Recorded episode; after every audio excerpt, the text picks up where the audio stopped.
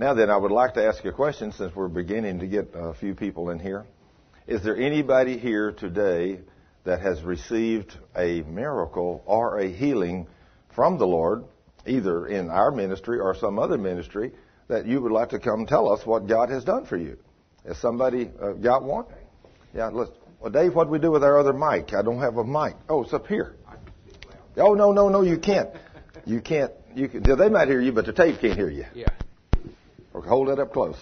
I was at Prestonwood Prestonwood, not Prestonwood, Hillcrest Baptist Church, right? And God said He healed my kidney and shoulder. And I've been proclaiming it, and my shoulder, I fell off an F4 over in Ubon, Thailand in a monsoon. The monsoons rain real heavy, and then there's a wall of water. And when the wall of water hit, knocked everything off that plane. Well, I hit on my shoulder. And this has been aching because it cracked the bone and on both sides the cartilage folded over.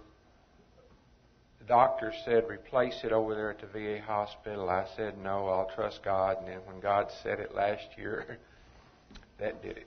Amen. Praise the Lord. Yeah. Jesus is the healer. He's a wonderful healer. Anybody else got a testimony you'd like to come up here?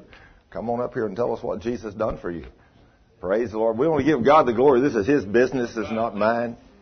This is the King of the universe. Hey, brother. How you doing, sir? I'm great. Tell us what your name is and where you're from. Uh, my name is Mike Weber. I'm from Rockwall. Okay. And uh, this, it didn't happen to me, but it happened to my nephew. My uh, nephew was born with a brain defect in the back of his head where his brain actually set on his spinal cord.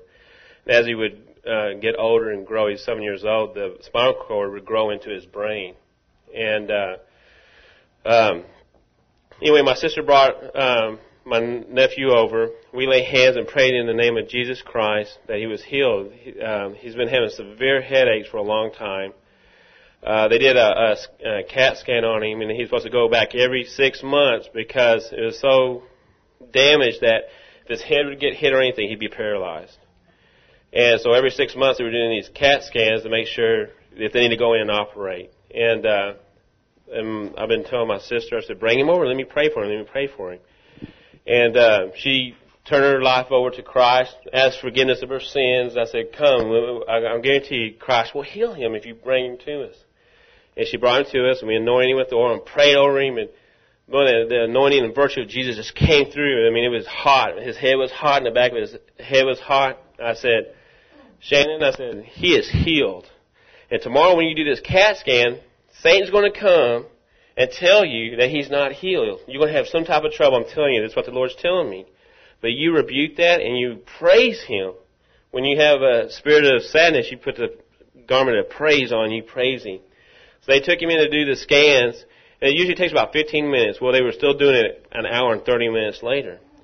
And the doctor goes, he is moving. And uh, my sister says, he's not moving. He's still. He's not. He goes, no, his spinal cord is moving. And she calls me. She goes, his spinal cord is moving. I said, that's because Jesus is healing it and straightening it up. Amen. And I go, you proclaim that. He's healing. You're seeing the physical evidence that he's being healed right now. Amen. Well, they, he goes, I'm going to send this, uh, these films to the doctor and see if he can even read them. So they send the films to the doctor, and this neurosurgeon sees hundreds of people because he's a specialist. And he puts the films up, and he goes, why did you get a CAT scan done? And my sister goes, because you told us to, because you need to operate. He goes, operate? And then he took the other, te- the other, he goes, he goes, oh my God, he couldn't believe it. He said, it's minor. She goes, well, you told us he couldn't play football or get hit. He goes, no. He goes, he goes, uh, he, he's fine. And he goes, and my sister goes, well, because we've been praying and Jesus healed him. He goes, well, whatever you're doing, you keep it up. I don't need to see him for another two years. so he healed him. Praise the Lord. Amen. Thank you, Jesus. Glory to God. Praise the Lord. Praise the Lord. Praise the Lord. Uh, You don't want to tell nobody? Well, what do you mean? You got healed of breast cancer and you don't want to tell nobody. Get up here and tell God you how much you love Him for what He did for you, young lady. Um, I had breast cancer 10 years ago and God healed me. I had stage two. Amen. So, praise Him a minute. Just tell Him, thank you, Lord. Thank you for healing me. Thank you for healing me, God. Amen. Praise the Lord. We need to give God glory and praise when He does these wonderful things for us.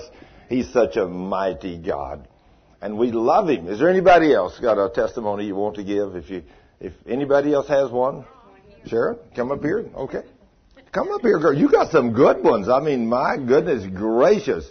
These people need to know what God did for you, oh, girl. Oh gosh, when I first came here to meet Thurman, actually some friends of mine had to drive me over because I had an aneurysm and I had brain surgery, and I had absolutely no stamina. So they drove me over here and I asked Thurman to pray that I could have stamina.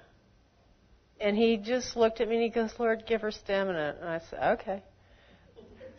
that was it. I mean, no bells or whistles. I was amazed. But, but, all week I had stamina. And that Saturday was a healing school. I came back to the healing school, sat here all day. I'd been going home and going to bed at 3 and sleeping till 6, get it up, eat, go back to bed. That was it.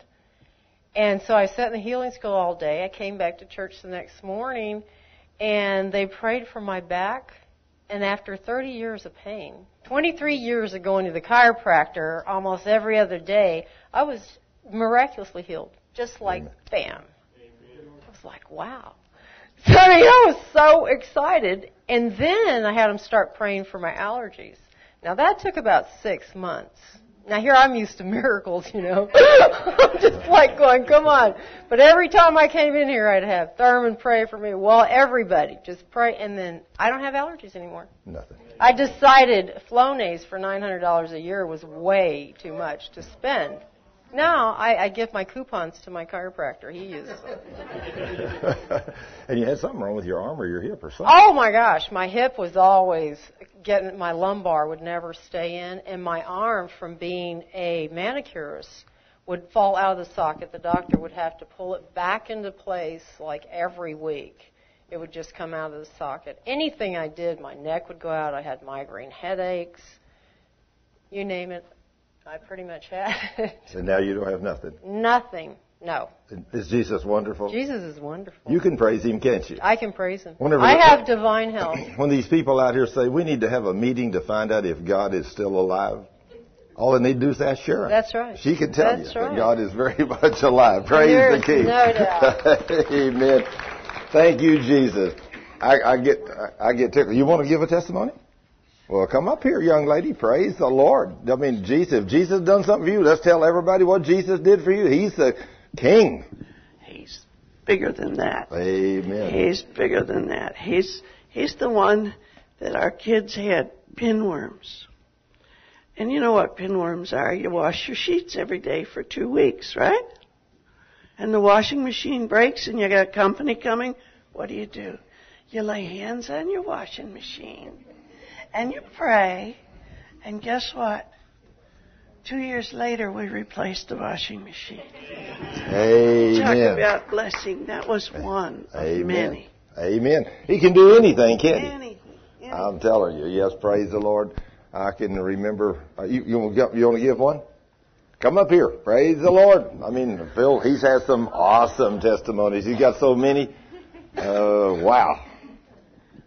All right. If if any of y'all have listened to Thurman's teaching, you've heard about me. heard about me. I used to have warts all over my hands, and he prayed over me when I was like 11 years old, and they went away in just a few weeks.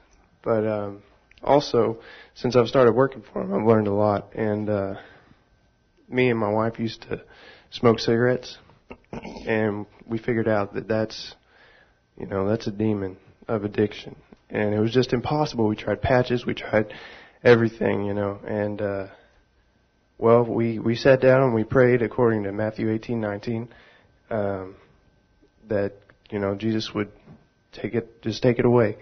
And then we rebuked the enemy. We told him to get out. And from that point on, I've not even wanted a cigarette at all whatsoever. Praise My wife too. We're completely, you know, Praise delivered from that. And uh also, I had a friend for years that uh, we did bad stuff, really bad stuff, and uh, I don't know. I can't even begin to describe the kind of, you know, we were just totally rebellious, and um, he went to jail. But before he went to jail, uh, um, we t- we went and witnessed to him, and it's hard for me. I'm I'm having a hard time standing up here but uh, it's hard for me to talk to people about Jesus for some reason. But luckily, that's that's you know that's going away. I'm getting the word in me. But anyway, um, we went and talked to him at Chili's, and uh, then like a week later, he went to jail. And the whole time, I was praying over him, going third heaven, and and just rebuking the enemy over him, and you know asking the Father to send the Holy Spirit, convict him of his sins, and bring him into the kingdom. And he sends me letters all the time about, man, I was reading this in the Word last night, and man, Psalms 103, da da da da, so awesome, and da da da. Oh man, he goes to church in there, and oh man, he's just excited for Jesus now, and you have no idea how awesome that is, man. It's just great, but man, if you get in that Word and you learn it, it's so awesome. It is so awesome. Jesus will do anything you want him to do, but you have to do what he says you have to not sin and you have to get in there every day and be diligent about it. And man, you can see some awesome, awesome stuff every day of your life. It's just amazing. But anyway. Praise, praise the Lord. Lord. Praise the Lord. Praise the Lord. Praise the Lord. There's a young boy that's excited about Jesus, but he should be excited. Of course, like you say, he says, if you have listened to me and listened to the teachings that I've done over the years, I've told Phil's story many times because uh, Phil is the one that when he was 11, that when his mom and dad asked me to come over to their home, uh, he had his body was covered with warts. I mean, he had hundreds of them on him. He had warts in his eyebrows. He had warts when, across his eyes when he closed his eyes. He had warts all over his face, the big as the end of your finger, up in his nose and all around his mouth and all under his neck and uh, he all over both hands, everywhere that you could see, huge warts and they'd burned a bunch of them off the back of one of his hands, and it left two huge scars where they burned them off, and the warts came right back in the scars. And he hated himself, of course, because all the kids at school, you know, oh, there's that wart kid, you know. You know how people are, right? Are we just a little bit cruel? Yeah. Sure we are. We're just a little bit cruel. You know, because most of us are in the world. You know, even Christians are cruel. Christian children do the same thing.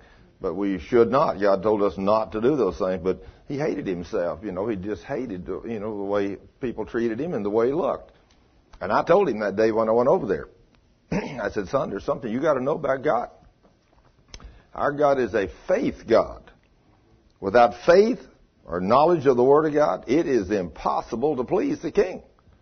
Impossible. I said, you know, the devil's the one puts his need, and I said, you can do all the crying, begging, pleading you want to, and nothing's going to happen. But when you repent of all your sins and you believe these promises of God by faith, I said, guarantee He'll stop the world to take them warts off of your body and the scars. So I spent two and a half hours or so, two or two and a half hours, building their faith one on one, like I've done so many times with so many people.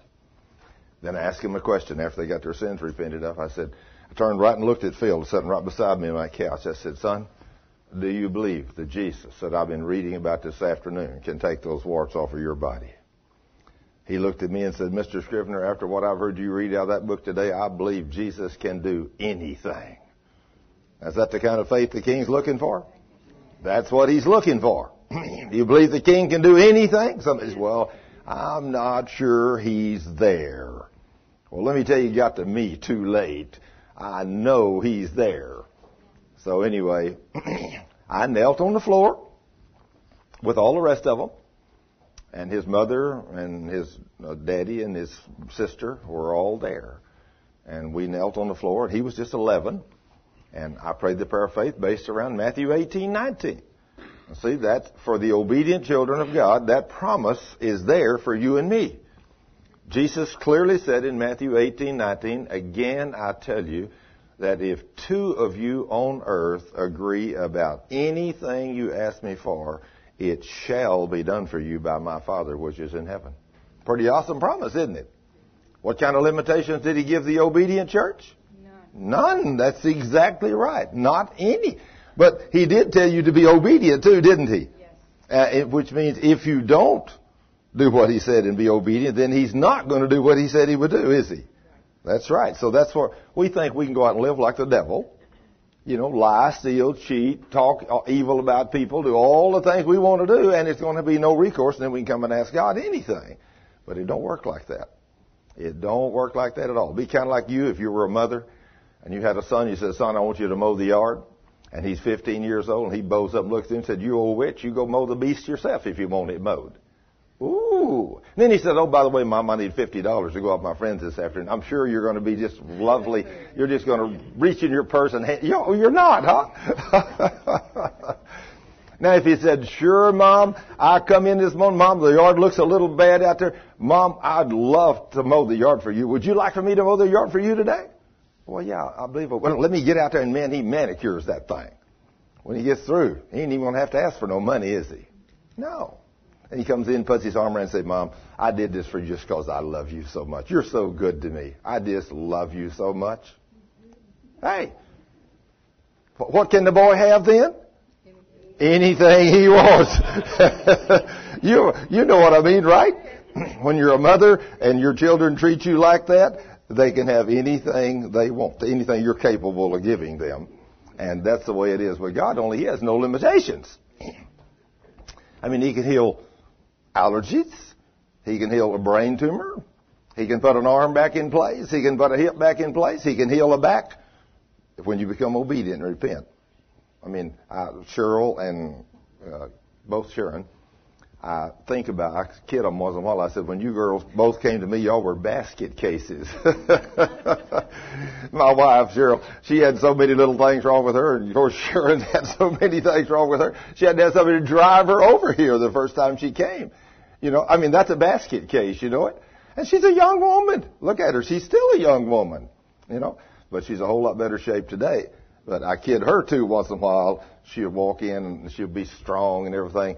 And I walk up to her and I say, Sharon, have you backslid this week? And boy, she bows up at me and says, absolutely not. She said, I ain't never going to backslide from God. I said, well, I just thought I'd check you out, girl. See what you're going to do. Because the enemy's slick. He'll do everything he can to draw you back into his world. Even after you've received a healing or a miracle or something from God, that beast is still slick.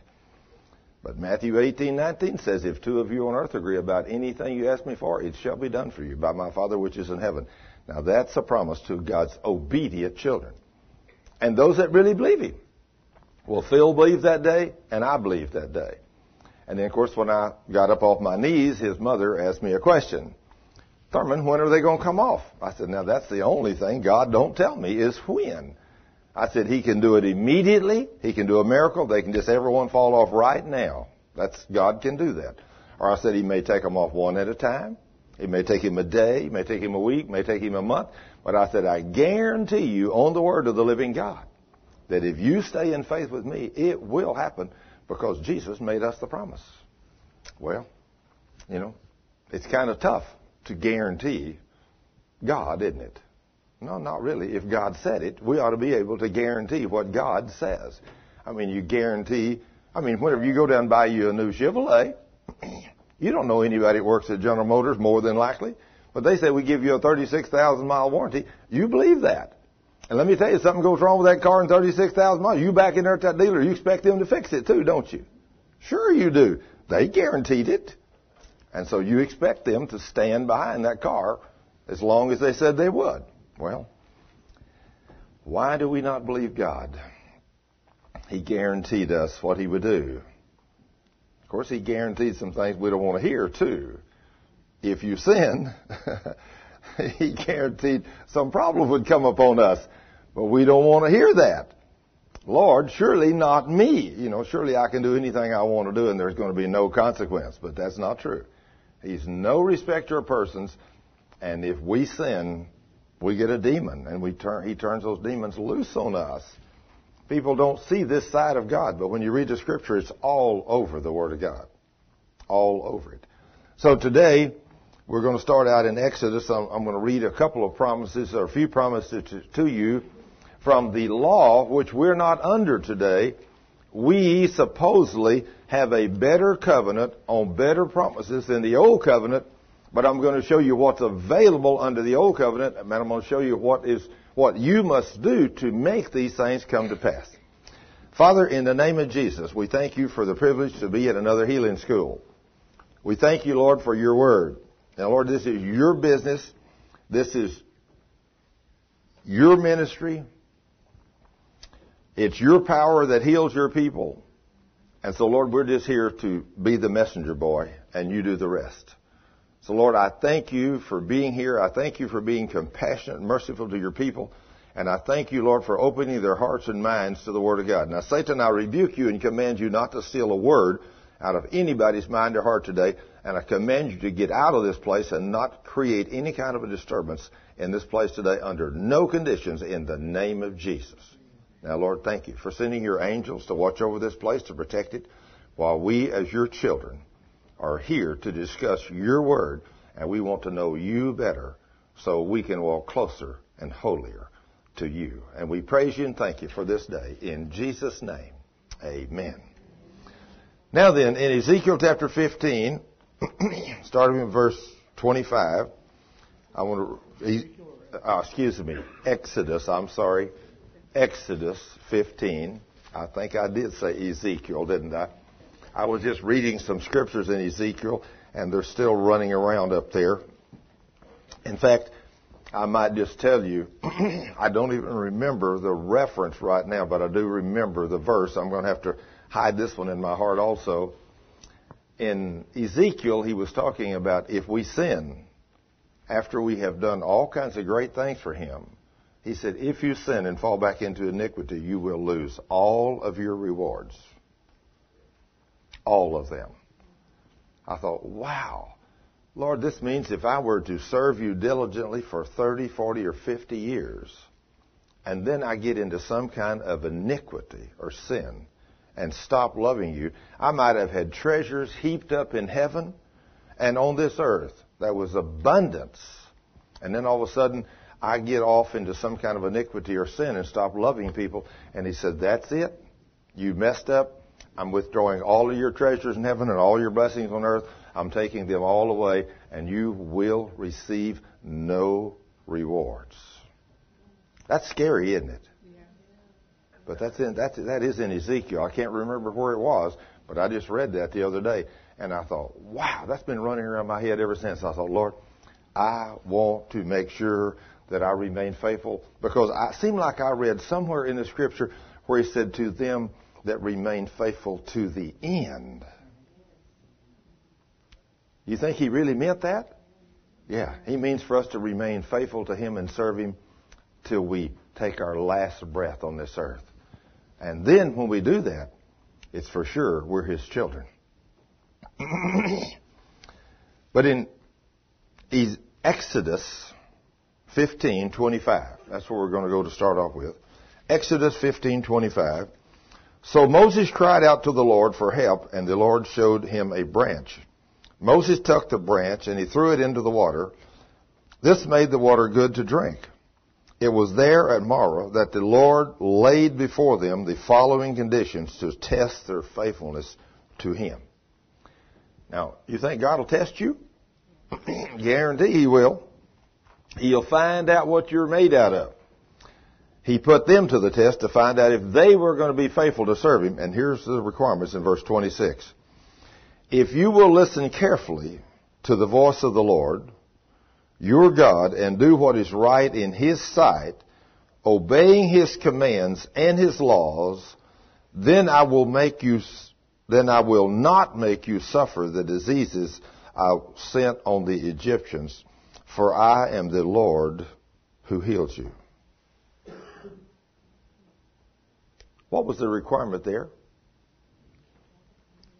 If you will listen carefully and obey, that doesn't seem too difficult, does it? We as parents expect our children to do the same thing, do we not? As long as you have children and they're at home and you tell them what to do and they obey you, there's absolutely no problem. But whenever they disobey, then there is fear. In fact, I just taught this scripture on GLC the other night about Hebrews 10:26. You don't hear that taught very often. If you willfully sin after you have the knowledge of the truth, there is no sacrifice for sin left, but only a fearful expectation of judgment. It is a terrible thing to fall into the hands of the living God, for he will judge his people. That's scary, isn't it? Today, lots of people in the church, and one of the sins that I'm experiencing more and more all the time is sins with people, not necessarily young people, but all people. And it's sexual sins. You know, young women have cancer in their private parts. Men have cancer in those areas. Well, when you check them out, what are they doing? They're living in sin. Isn't that amazing?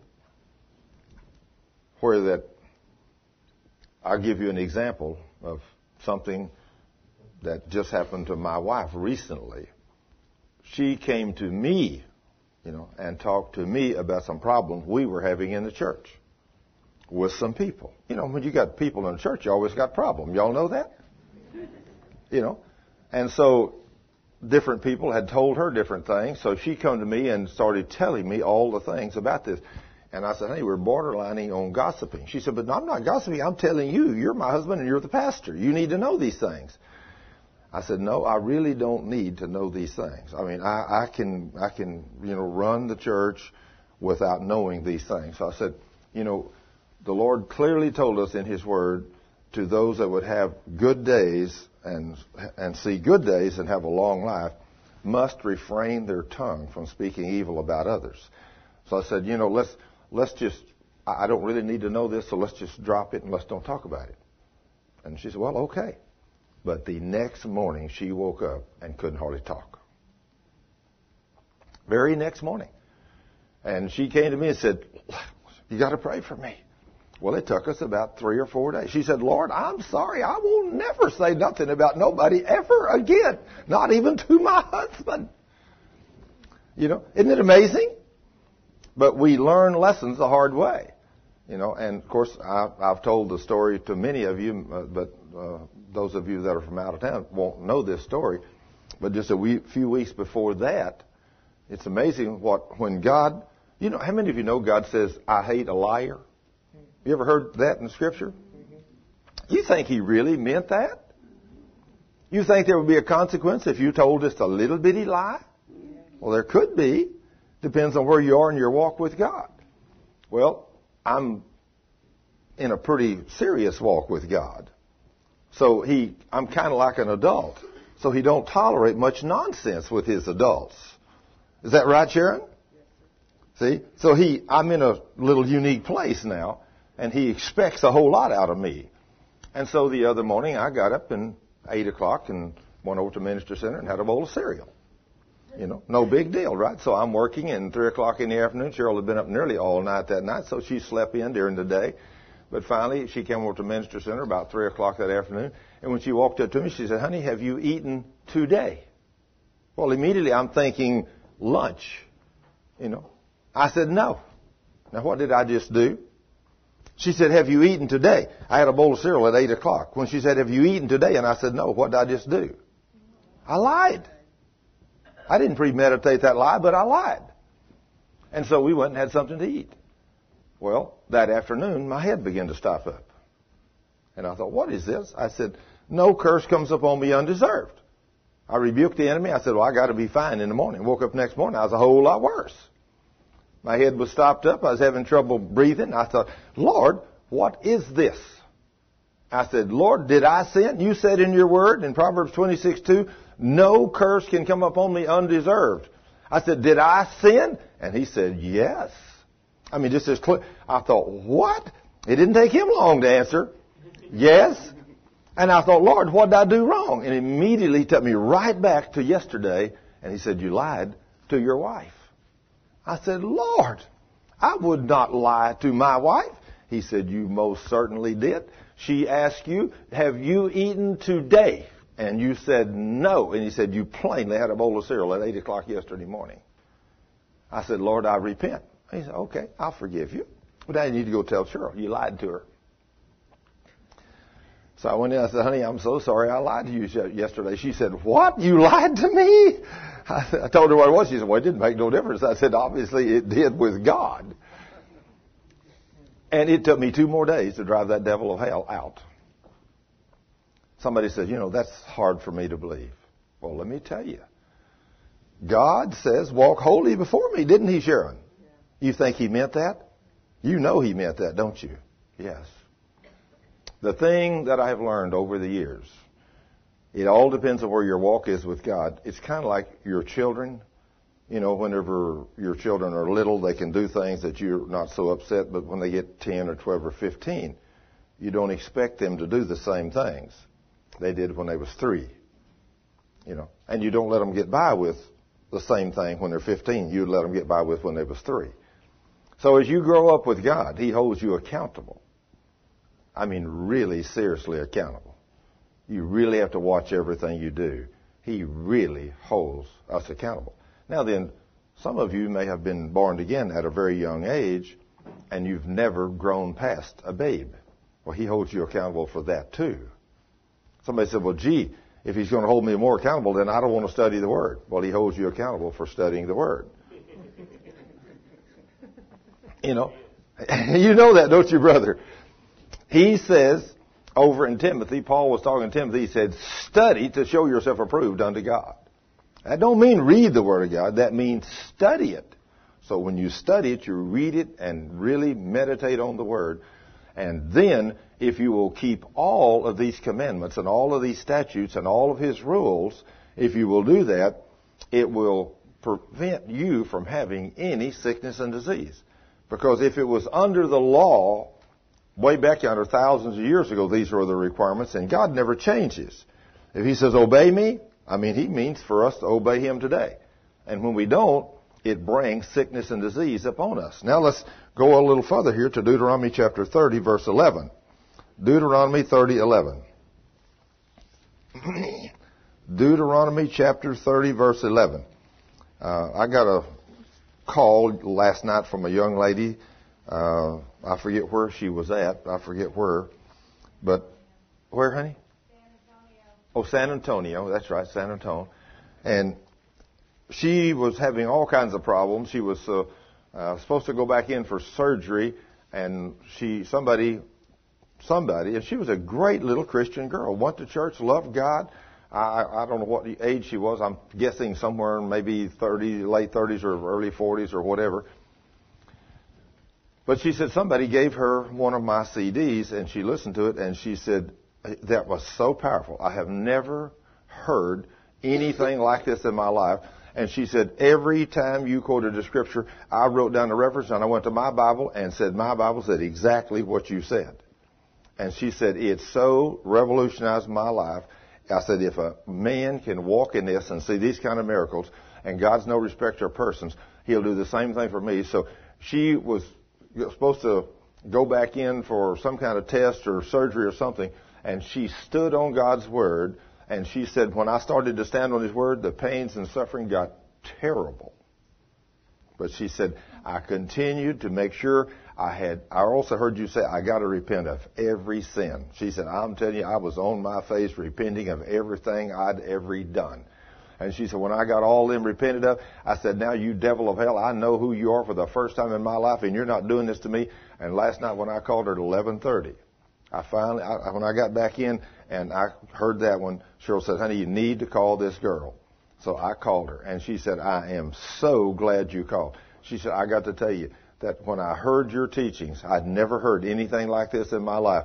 And she said, I'm telling you, I started standing on God's word, and that devil come against me every way. But she said, I'm telling you, in a little while, I got all of the pain taken care of, and today I know I am healed, and I'm not going to have to have surgery. She said, I know God has already healed me. It's done. Totally changed her life. Well, when you get a hold of God's word and you learn who the enemy is, and you get your sins repented of, you can kick the enemy out. But you'll have to fight your fight of faith. So, Look at what the Lord says in Deuteronomy 30:11. This command I am giving you today is not too difficult for you to understand. Now I'm reading this in the Living Bible, so that's why it reads like it does, but it'll read close as it does in your in your King James or whatever translation you have. This command I am giving you today is not too difficult for you to understand or to perform. Now God will never ask you to do something you can't do. Whatever He tells you to do, He's given us the power to get it done. It is not up in heaven, so distant that you must ask, who will go to heaven and bring it down so we can hear and obey it? It is not beyond the sea so far away that you must ask, who will cross the sea to bring it to us so we can hear and obey it? The message is very close at hand. Now, it couldn't get much closer than this. It is in your mouth and in your heart. How close is that? I mean, that's about as close as you can get, isn't it? In your mouth and in your heart. So that you can obey it. It's very close at hand. Now listen. This is what he's saying in verse 15. Now listen. Today I am giving you a choice. Isn't this amazing that God always give us a choice? He didn't tell us what we had to do. He told us what to do, and then he says you can obey if you want to, or you can disobey. If you obey, the blessings will come. If you disobey, the curses will come. That really is kind of just like a parent today, isn't it? But he says, now listen, today I'm giving you a choice between prosperity and disaster. I mean, my goodness, who would want to choose disaster? Isn't that amazing? I am giving you a choice between prosperity and disaster, between life and death. I mean, I mean, who in the world would choose the wrong way? I have commanded you today to love the Lord your God and to keep his commands, his laws, and his regulations by walking in his ways. That's, that's what he says.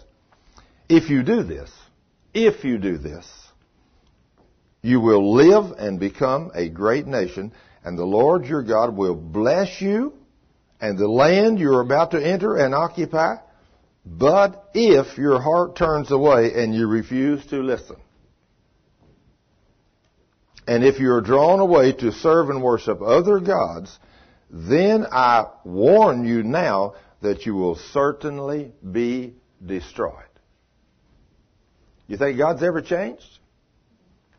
You want, do you wonder why, after what we're seeing happen right now in America,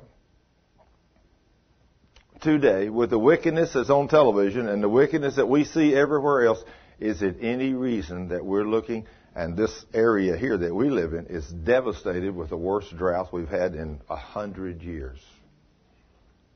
You know, isn't it awesome? We've had no rain hardly at all in ten months. I mean, this place is dry. Tanks are dried up. No grass.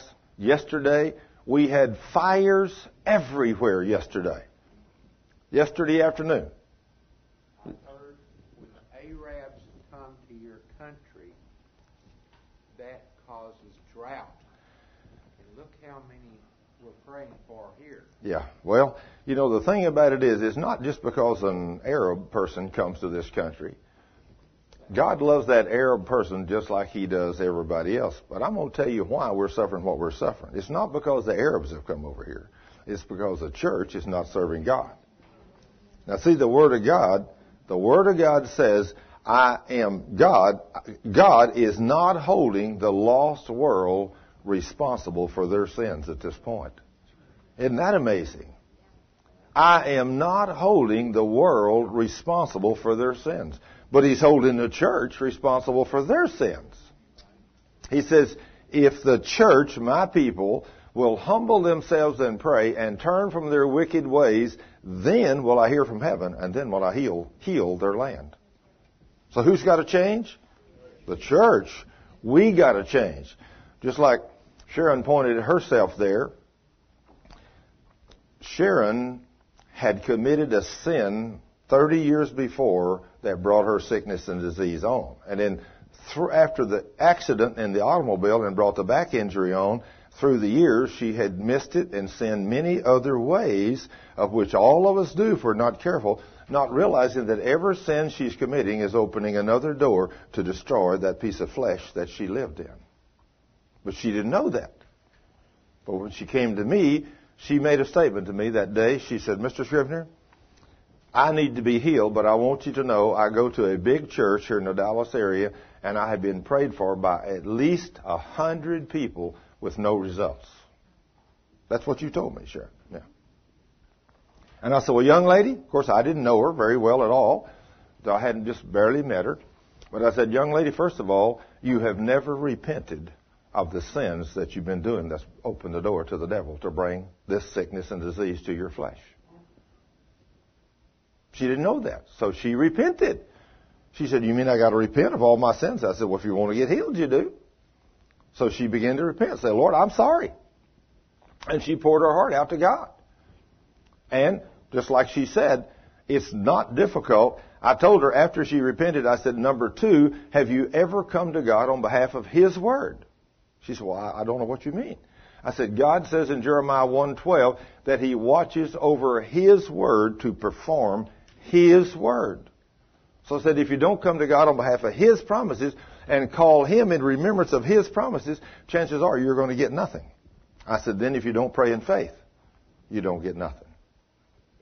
Just like this one girl that I was talking to last night I told you about, she said, when I got really down bad a couple of weeks ago, I did call the elders of the church that I go to. Said, I'm a very active member of my church and I called the elders of the church and come over and asked them to pray over me according to James 5:14.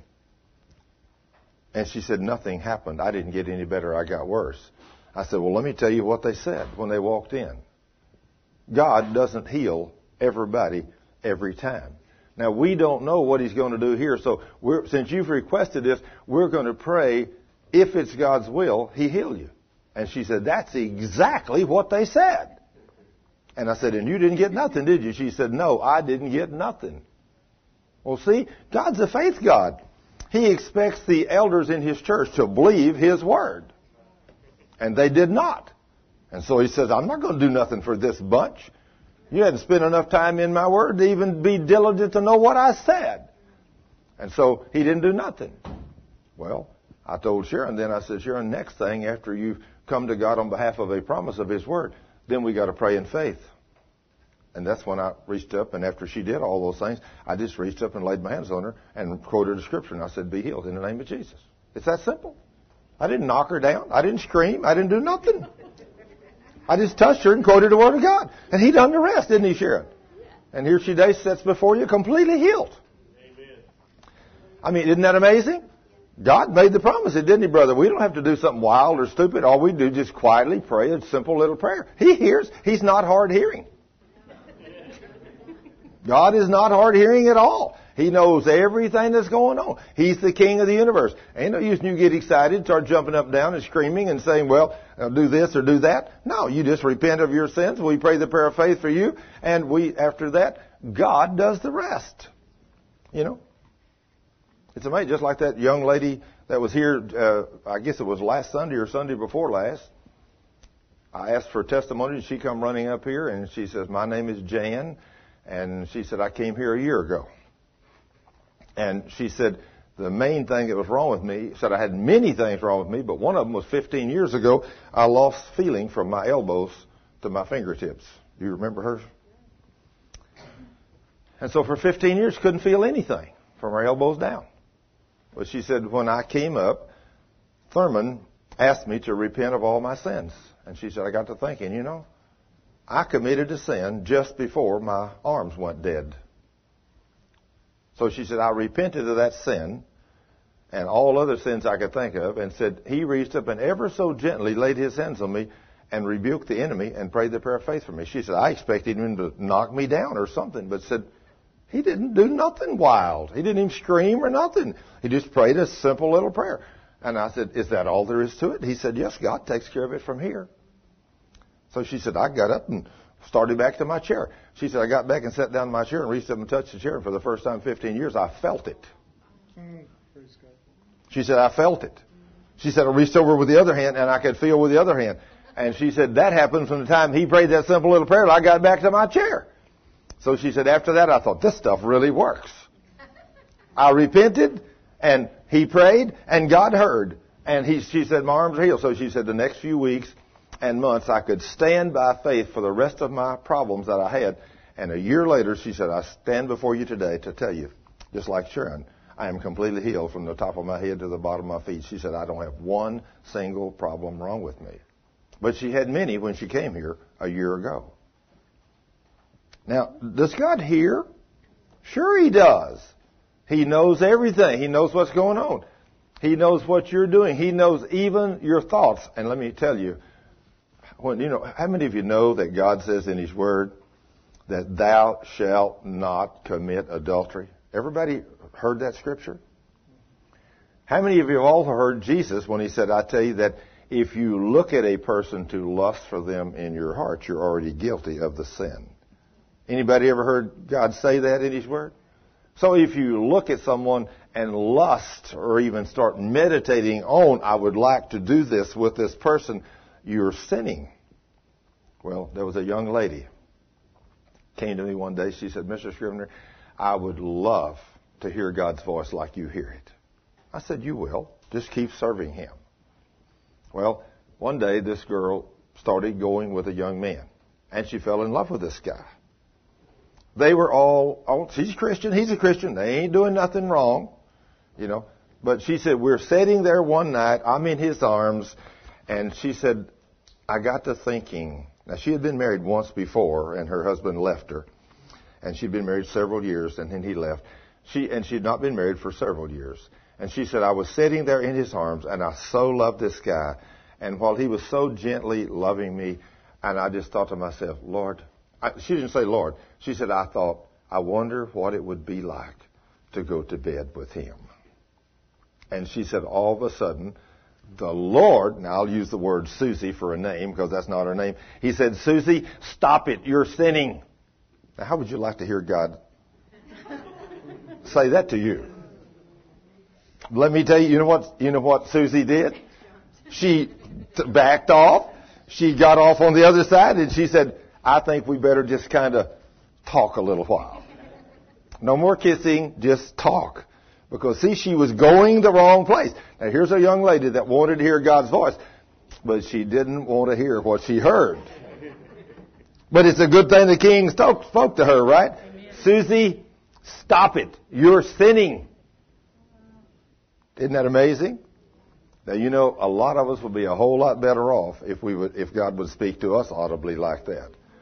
But He speaks to all of us through His Word, and He says, I hold you accountable for what I said in my Word. But it sure does make it wonderful when He does talk to you in a voice you can hear. I mean, let me ask this question. How many of y'all have ever heard that authoritative voice of God? Wow, hands all over the place. Praise the Lord. It's wonderful when God talks, isn't it? It is so wonderful. But you know what you want to hear Him say? Well done, faithful sir. Oh, you're doing such a good job for me, little lady. I love you so. That's what we want to hear, right? But when he says, stop it, you're sinning, you don't want to hear that. but if you're sinning, I guarantee that'll straighten your act up. But see, God knows even our thoughts. The little girl Susie, which is a fictitious name, she was just thinking this. It wasn't even spoken. But God knows even the thoughts of your heart. So you can't hide from Him. So you got to be open with the King if you want to walk in health and want to be healed. Then He says in uh, Deuteronomy 30, let's go on down. Uh, verse 17 says, But if your heart turns away and you refuse to listen, and if you're drawn away to serve and worship other gods, verse 18, then I warn you now that you will certainly be destroyed. You will not live a long good life in the land you are crossing the Jordan to occupy.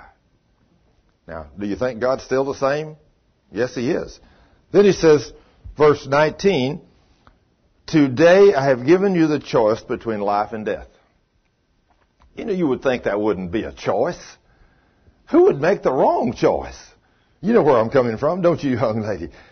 I mean, if somebody walks in, if you were a young man and your daddy walked in and said, son, I'm going to give you a choice today. If you take that route right there, I'm going to bless everything you do. But if you go this direction, I'm going to follow you all the way with a board and I'm going to wear your hiney out all the way to the other end of that track. You would think, surely we're going to go the right direction. Wouldn't you?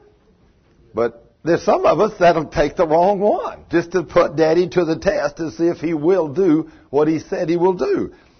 I never understood that. But today I'm giving you the choice between life and death, between blessing and curses, and I call heaven and earth to witness the choice you make. Oh, that you would choose life that you and your descendants might live. Choose to love the Lord your God and to obey Him and commit yourself to Him, for He is your life.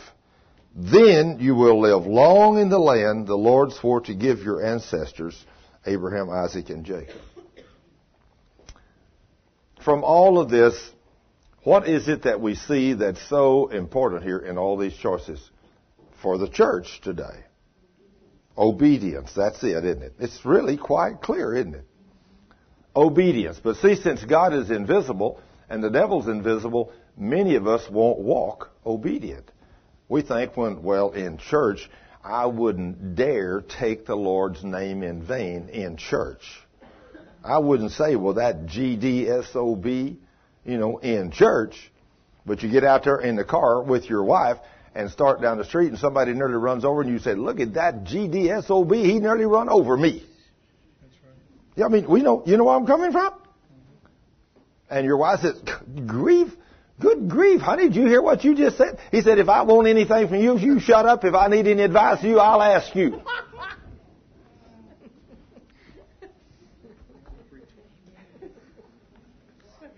And you want to know why that guy has sickness?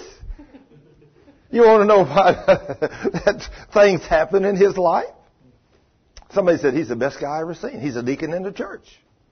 But see, God knows his other life. He may be the best guy you ever seen in church. But God knows his thoughts. God knew Susie's thoughts when she was sitting there in the arms of that boy. But he told her, stop it, you're sinning. He knows everything about us, doesn't he? So can you fool him? No. You know, when you walk out that door, you got to be on guard just like you are when you're in the church house. It's no difference. And let me ask you this question. Is it difficult to stay on guard 24-7? Yes. It is. You better believe it is. When you're out there all by yourself, you don't think there's nobody in the world out there but you. But God and the devil is there. And when you step into sin, even with thoughts, you'll open the door to that devil. And that devil will come into us and make us sick and afflict us and torment us and our children. Now, God told us in His Word over and over and over uh, under the new covenant that we, the church, are to have no sin. You know, and it's all over the book. We're going to see many of those today. But I hear people in the church saying, it's impossible. In fact, one night I had a young man in Bible study he was sitting right over here with this gentleman sitting. And I said, you know, God told us not to sin. We're supposed to have no sin in our life. And I was teaching in the book of Romans, and it's just all over the book of Romans. And that man, he spoke up and said, well, sir, you know, we're just unworthy sinners, and we sin all day, every day. And I just looked right at him and I said, you speak for yourself. I'm not an unworthy sinner. You know, I don't sin all day, every day. I used to be an unworthy sinner. And I used to sin all day, every day. But when I got saved, I got cleaned up. And now that I'm delivered out of the devil's world and put into God's world, and over here He told me not to sin. So I'm striving over here to walk in obedience to His Word. Because over here, He holds me accountable. When I was over here in the devil's world, I wasn't His child. He didn't hold me accountable. Now the devil could do anything he wanted to, but God didn't hold me accountable. God don't hold the world accountable until they die. When they die, that's when he holds them accountable. And of course, that's when they get to fall into the pit of hell. What a reward! You can't even imagine what it's like, and I can't either, although I've meditated on these scriptures, thought about these scriptures, what it would be like to reach over and put your hand on a red hot fire and you couldn't take it out and watch that hand be consumed with fire. Can you imagine the pain that would be there? And then you think, well, this has got to be over in a minute. And you take your hand out and your hand comes back to normal and then your hand's put right back in that fire and you go through it again. That's what hell's going to be like. Only for your whole body. And nobody has to go there. Because it's a choice. People say, if God really loved me, He would not send me to hell. God's not going to send anybody to hell. This set of choices He give us right here, He give it to every human being on the face of the earth. Anybody wants to come and love Him and serve Him? All you got to do is do it, and He'll save you. And it same way with healing. If you will believe His word and repent from your sins and believe Him with no doubt in your heart, He'll heal you. Just like this gentleman back here talked about that prayer they prayed, seeing that brain stem put back together. I mean, I mean, of course, I'm very familiar with brain stem. My granddaughter, you know, I mean, she just had her eighth birthday, you know, and I mean, just uh, uh, when she was three years old, I mean, I walked in that hospital room, looked at little Caitlin laying there, tore all to pieces. Her brain stem was severed.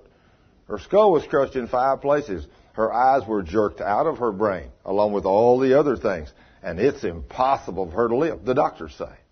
But the Word of God says something different. If you're walking in obedience to God's Word, think. In John 15, 7, this is another promise God give you as an obedient child. He said, My children that love me keep my commandments. So if we love God, we keep His commandments, we love Him, we love our neighbor, and we love ourselves.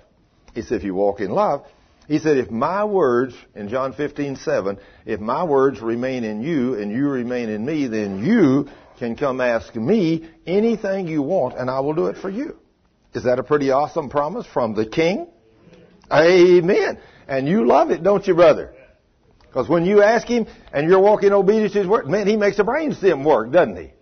Woo! Glory to God. I love it when God does those kind of things for His children. So, I did the same thing. I walked in there and asked the Lord to restore her little face and, and to put her back together and make her perfect. And I said, Lord, I don't even, I don't even want her normal. I want her supernatural because you're a supernatural God. So I want her to be smarter than ever. I want her to be faster than ever. I want her to be supernaturally healed.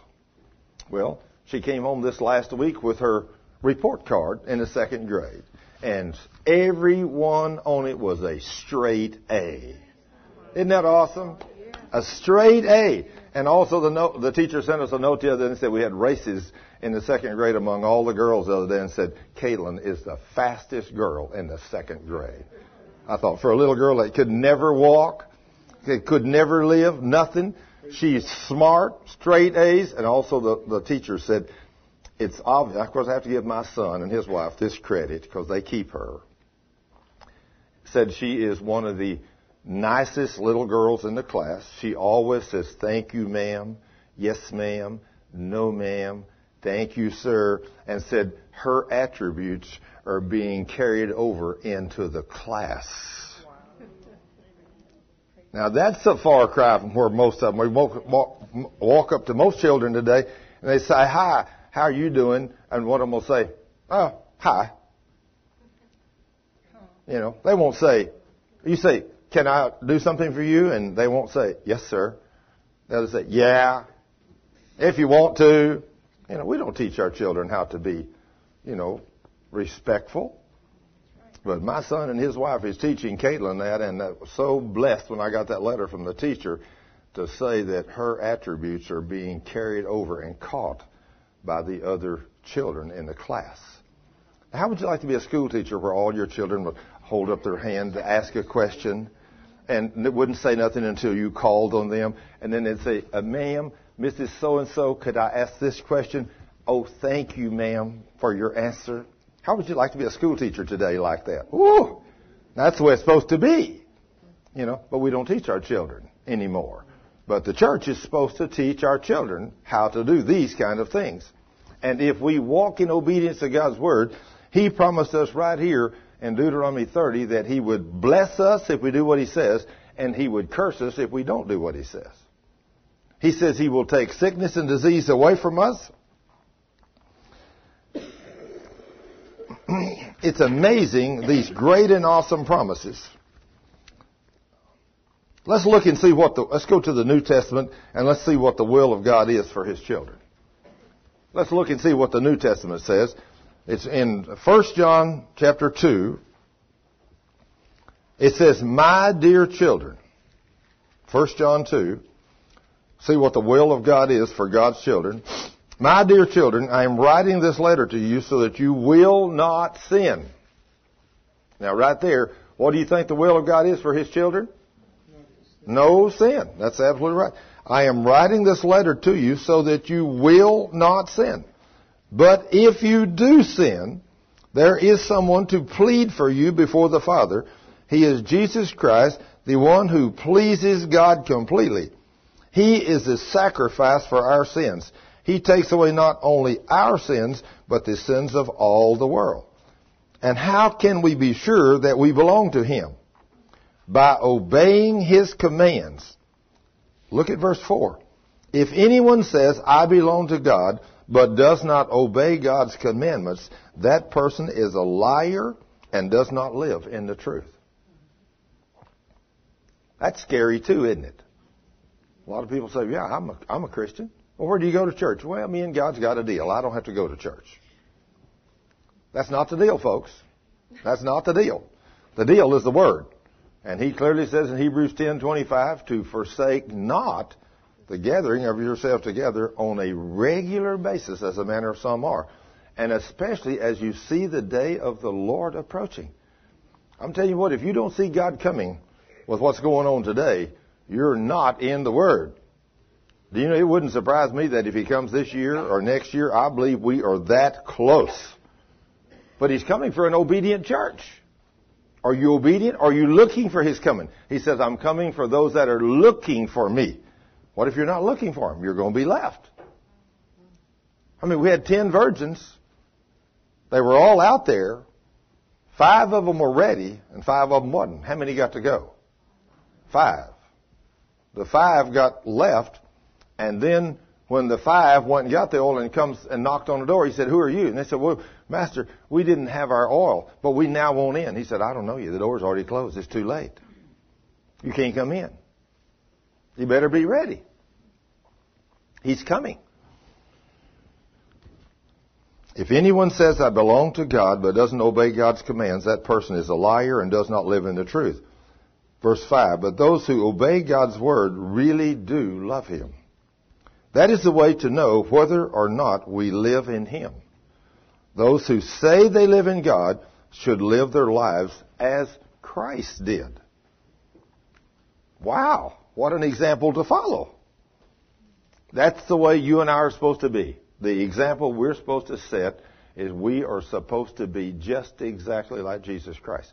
Now then, if you want to walk where God promises you in divine health, and I've only been able to do this the last 20 or so years of my life, but the last 20 or so years of my life, 67 years old today, or well, a few days ago, but anyway, today I am 67 years old, and I can still do anything I could do when I was 30. I can work all day, stay up all night, you know, run and play and walk beams and build buildings. And uh, last week, uh, before we went to GLC, just to give you a little bit of an idea of what my week consisted of last week, I started out early last week tearing out walls, and my, my son rented a building. And we went over there and tore a bunch of walls out, cut things out, built a bunch of headers, put them in. I tore electrical circuits out all over the place, climbed up and down ladders, I mean, all day long. Climb up top of a six foot ladder, stand on the very tip top of it, so I could get up in there to do whatever. Worked on it from early morning till dark, because didn't have any lights in the building. So at dark, I'd come back over to Ministers Center and work over there till 12 or 1 o'clock in the morning, take a shower, go to bed, get up the next morning, start over. And then Wednesday, we got, finally got all of his electric circuits hooked up. Wednesday afternoon, Cheryl and I get on an airplane, fly out to Odessa. We finally get in the hotel and get in bed about midnight. We get up the next morning at 8 o'clock, get over to the uh, studio at 8 or eight thirty, eight forty-five, make radio show, television shows, I mean, all day long, and then come back and have uh, a few minutes there at the hotel, just a few minutes, and then get ready and live television till 10 o'clock that night, and then we talk to people and go to dinner till midnight or whatever, come back to the hotel, and we finally get in bed at 2.30 in the morning, and the next morning we get up and start over. and we make shows all day. And then last night we get home, and this morning I got in bed at three.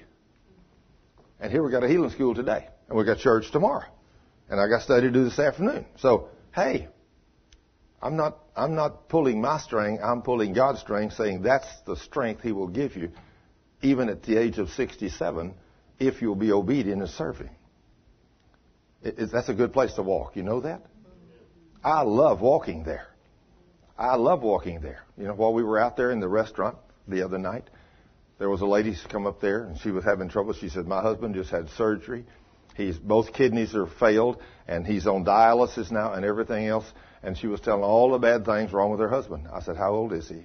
She said, "He's 66. He's pretty old." You know, 66 is pretty old if you don't serve God. If you don't put God first, 66 is old. And most people won't make it to 66 if you don't serve God. You know, or if you're a Christian and you don't serve Him, you won't make it to 66. If you don't produce no fruit for the kingdom of God, probably you won't make it to 66. What did God put us here on this earth for as His children? To produce fruit for His kingdom. Isn't that amazing? So why do we not do what He says? Most of us don't read the Word. So we just don't know what God says, but yet His Word tells us what to do. Now then, in 3 John 2, let's go there. We're, we're in 1 John 2. Now we're going to go in 3 John 2. Verse, it says, Dear friend, I am praying that all is well with you and that your body is as healthy as I know your soul is. Some of the brothers recently returned and made me very happy by telling me about your faithfulness and that you are living in the truth. I could have no greater joy than to hear that my children live in the truth. Now that right there, although that's written by John, that's right out of the lips of the Holy Spirit. That's just like God was standing here today telling you, I am very happy with you because you're living in the truth and you're living in faithfulness. He is very pleased with us, His children, if we do what He says. And then in John 10, we'll go back to the book of John. I want to show you some things here in the book of John. In John 10, 10, we're going to go there and I want to show you who the enemy is here. It says the thief, in John 10, 10, the thief's purpose is to steal and kill and to destroy. But God, Jesus says, my purpose is to give life in all of its fullness. Now then, it's real easy right here to see the dividing line on one side of the fence, and there's, you can't straddle this fence.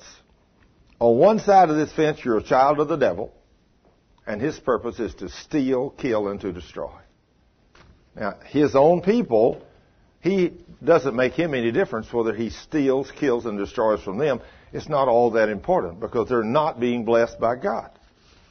But his purpose is on this side of the fence, the part where the children of God are, He's sitting there lurking, watching you to see if he can get legal right to make you sick or afflict you. Now see, the devil can't do, I used to wonder, why is it that some people are sick and some people are not? You know, you ask that question. You see one family, it seems like everybody in the family is sick. I'll give you an example. Just the other night while I was at GLC, a little lady walked up to me. And when she walked up to me, she was a very young woman. She had a little girl about this big. I looked down at that little girl, and I, and with my spiritual eyes, I immediately saw a demon in that little girl. I saw that demon in her. When I looked at her, I, I turned on my love charm for that little girl, and man, she just frowned at me and turned the other way. And I thought to myself, okay, we got a little devil here. Got a little devil right here. So I asked the man as well. I said, "What is your relationship with?" Her? He said, "I'm a, a like a social worker. I brought her out here tonight." I said, "Oh, okay." I said, "Have you ever talked to this woman and her children about Jesus?" He said, "I tried." But said this little girl went crazy and started screaming. She didn't want to hear nothing about Jesus. I said, "That's exactly what I thought." Then I turned to the young lady and I said, Young lady, where is your husband? She said, Well, I, I don't have one. I said, Well, how long have you been divorced?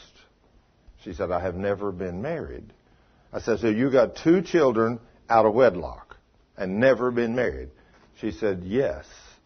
I said, Okay, now I know what's wrong with this child. I said, Have are you a born again Christian now? She said, I have just accepted Jesus this week as my Savior. Now then, we got something going. So I reached down and touched the little girl. When I did, she drew back like this, and her mother said, What's wrong with her? And she reached down, picked her up, and put her in arms. And I touched her on the head. She turned her head around like this. She didn't want to look. And I reached up and put my hands on her little shoulders, and I said, You devil of hell. I said, You don't have no legal right to this child no more. Your mother has just become a Christian, and I've got authority over you. I said, In the name of Jesus, you devil of hell, you come out of her and you go to the pit, and don't you ever come back in Jesus' name. And the little girl turned around and looked at me, and I said, Now then, little girl, would you say Jesus? She said, Jesus. And she began to jump and run around there, and she's talking about Jesus, and everybody said, What happened to her? I said, She's minus a demon, that's what. See? The demons of hell get legal right to us through sin and our children. That's like this little uh, boy, Caleb. His mother and daddy was a great Christian couple. Now I don't know how this devil got into him. Maybe in the hospital. But when they brought this little boy home, he screamed all of his life. I mean, he could not. He would. He, he just virtually screaming or crying all the time. He's now nine months old. And she cannot find a babysitter can keep this child. She wants to work, but she can't. So she come over and asked that before my wife Betty got killed in the car wreck. Betty was still alive. And she came over to her home and said, Betty, I know you keep children. She says, would you keep my son for a while till I can find a babysitter? Betty told her, she said, well, I, I will keep him for a little while. I don't want to keep him permanently but I wouldn't mind keeping him for you till you find one. She said, I can't find anybody that can keep my son. Betty said, I never seen a child I couldn't keep. She said, I've raised all kinds of children. She said, sure, bring him over. I'll keep him for a while. Three weeks later, I walked in on Thursday night, and my wife said, honey, I have met my match. She said, I cannot do, make this little boy. Said he's crying, screaming. I've tried to rock him. I try to play with him. I put him in a crib. I do everything. Try to put him down to sleep. He won't do nothing but scream and cry and kick. I said, that's not normal. I looked up and I said, Father, in the name of Jesus, what's wrong with Caleb? Just like that, the Lord said, a tormenting spirit. I said, okay, thank you, Lord. I said, in the morning, I'll get Caleb set free. He probably got that beast in the hospital. There's plenty of them in the hospital. So the next morning when Mama brought Caleb and she set him down that chair, he was crying and screaming and kicking. Mama was crying that morning and she left crying. And when she left, I went over there and he was sitting in a high chair. I knelt down on my knees on the floor and I reached up and put my hands around his shoulders and I kind of shook him and he turned to look at me. And when he did, I said, you tormenting spirit of hell, you come out of him and you go to the pit of hell and don't you ever enter. I said, his mother and daddy are Christians. They're walking in obedience to the word of God. I said, in this house I am a son of God and I have all power over you. So I said, in the name of Jesus, you'll come out of Caleb and you will not re-enter him ever again in the name of Jesus. Now see, Jesus told us clearly in Mark 16, 17, and 18, as obedient children of God, these signs shall follow them that believe. We, in the name of Jesus, can drive out demons. That's what Jesus said. So anyway, whenever I commanded that demon to leave, he said, now whatever you do, you must do it in total faith, nothing wavering. So when I turned loose of Caleb, I stood up and I looked at Betty and I said, honey, I'm going to guarantee you, you and Caleb's going to have a good day today. You hear any wavering in that? No. I walked off and I left. I come back that night about seven o'clock. I walked in the door, and the first thing Betty said, "You are not going to believe the day Caleb and I had today." I said, "Sure, I'm going to believe it." I said, "You had a great day, didn't you?" She said, "We certainly did." She said, "He stopped crying." Said he slept an hour this morning. He ate a beautiful lunch. He's had an hour and a half nap this afternoon. Said he snubbed a little bit a couple of times during the day, but said I rocked him and he went right to sleep. He had no problem. Said when Mama come got him, he wasn't crying. So Monday morning when Mama brought him back, She come running in the door and said, Betty, what did you do to my son? did you give him some medicine? Betty said, Of course not. I would never have given him any medicine without your approval. Why? She said, He's a different boy. Said he didn't cry all weekend long. He slept good. Said he is totally a different boy. Said, You did something. What did you do? And Betty said, Well, Thurman and I prayed for him. She said, Well, whatever you did, it worked. Well, Mama left and left Caleb. He was there just playing, having a good time. I walked up and patted him on the head and said, Hi, son, how you doing this morning? He just kind of smiled and looked up at me. Only nine months old. I told her, I said, honey, why didn't you tell her that I cast a demon out of her son?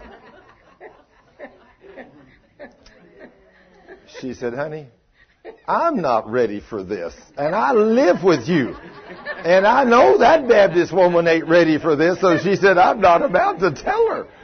Now, how would you feel if you had a change like this and you say, what'd you do? And the, guy said, oh, no problem, ma'am. I just cast a demon out of your son. You know what the average mother would say? My son can't have a demon. Well, let me tell you, your son can have a demon. And that's what's wrong with us. And we can get them so many ways. And until you and I, the church, begin to understand that these problems that we have on this earth is caused by demons. These invisible beasts that we can't see. They come to us to put thoughts in our mind. They come to us to put pain and symptoms upon us.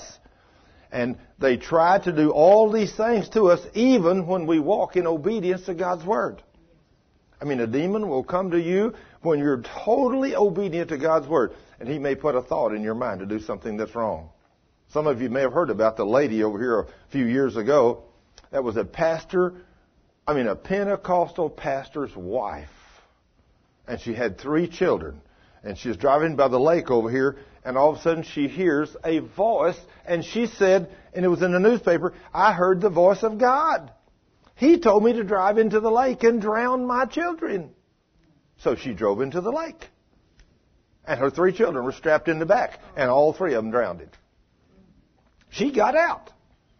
Why did you do this? She said, God spoke to me. God told me to drive my car into the lake. What God was that? Sure, it was the devil. It was the devil. Can you hear the devil's voice? Sure, you can. He can talk to you.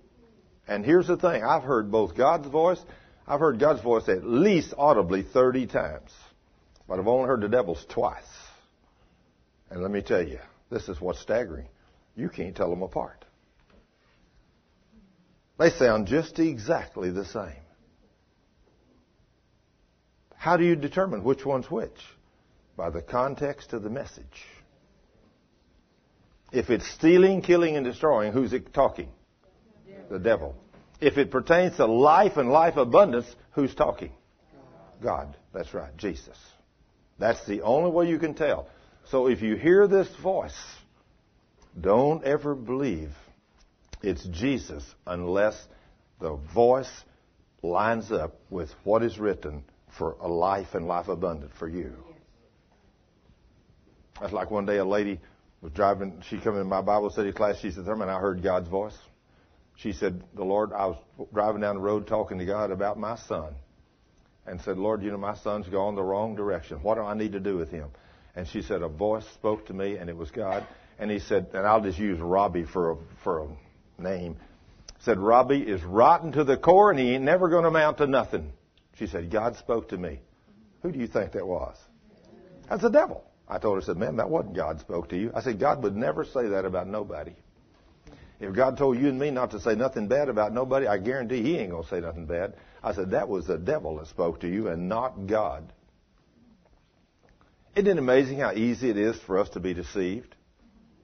Because we don't listen to the Word of God, we don't study it, and when we hear a voice, we always think the voice is God. And it's not. It's the devil. You have to be very careful. I used to have this happen when I was a young man racing cars. And I think about this and I wonder how many times men do this when you see these awful wrecks in these races. You know, I hardly ever watch one, but I have a few or see it on the news. They always show you the worst wrecks on the news. They won't show you the race, but they show you the wrecks when people get killed and bodies get mangled. That's what they always show you. So if you happen to watch the news, you get to see one of those. And I've seen a few of those, although I don't spend very little time watching television, even news. But I think when I was a young man racing, how many times I'd be racing and I'd be there in my car and I had both motorcycles and cars. I used to be a crazy kid, you know, but I'd be on the racetrack and somebody's trying to get in front of me and I'd hear this voice say, just pull into him. Just pull into him. You can stop him. I wonder how many people listen to that voice and do that.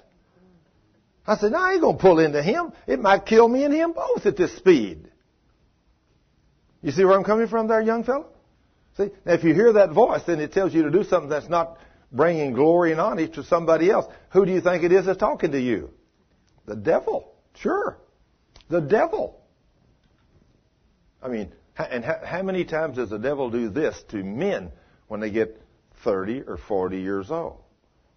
Your wife, the, that's that's beautiful little girl that you married, and now then you got two or three children, and she's busy and and she uh, doesn't have time to take care of herself like she did when she didn't have nobody but her. Now she's got two or three children, and she don't have time to fix her hair as nice as she used to, and she don't look as pretty as she did when you married her when a teenage girl. And now then all of a sudden you see one that don't have no time, don't have no children, and the devil, you look at her, and the devil says, "Oh, look at her, and she much more prettier than your wife." You hear that voice. That thought comes to your mind. Look at her. Wouldn't you rather have her than the one you got? I know that happens a lot because we sure do have lots of divorces in the church. You know that? How many, how many divorces are we supposed to have as Christians? How many? None. Zero. So why do we have so many then? Because people don't listen to God.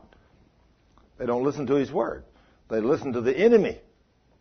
When men, especially men, when the devil moves on a man's heart and then he goes out and commits adultery, then the devil has legal right to him, and then his children start falling apart, then his wife starts falling apart, or sickness and disease comes upon all of them, or all kinds of serious problems, and the devil, he is behind it all.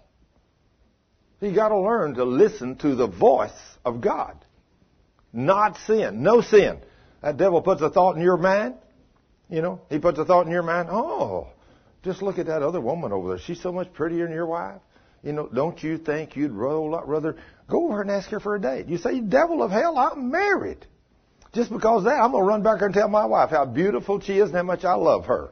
Devil, no, no, no, that's not what I want you to do. But see, you always do just exactly opposite what the devil tells you to do. Right. You know, that burns him up. You know, but he needs to be burned up. But you know what it'll do? It'll keep you and your wife from having sickness and disease. And that's what we're here for, healing school. We're here to learn how to get healed and how to keep from having sickness and disease. And if you don't sin, and you walk in obedience to God's word, you can drive this devil out and you can get healed. And you can take people that's already been, uh, have yielded their life to the devil and have been made sick and afflicted or whatever, or even like this young man back here said, this little child that had the brain stem problem, whenever we get sins repented of, and you can find a young man like him that's got that kind of faith, and he can pray in faith, God can take that thing and put it back, and he can do. In fact, let me quote a scripture to you Ephesians chapter 3, verse 20. Ephesians 3:20. If you don't have this hidden in your heart, I have quoted this verse thousands of times, and just recently I've got completely new revelation on this verse. It's amazing how you can read a verse so many times, and all of a sudden it's like it's a brand new verse, and that's what happened to me just recently. Ephesians 3:20. In fact, let me read it to you so I don't I can quote it to you upside down and backwards, but I'm still going to open the Bible and read it to you. Ephesians 3:20. I want you to think about this. And maybe you've already thought about this, but I had never thought about this until just recently. Ephesians chapter 3 verse 20. Now unto him that is able to do exceeding abundantly above all that we can ask or think.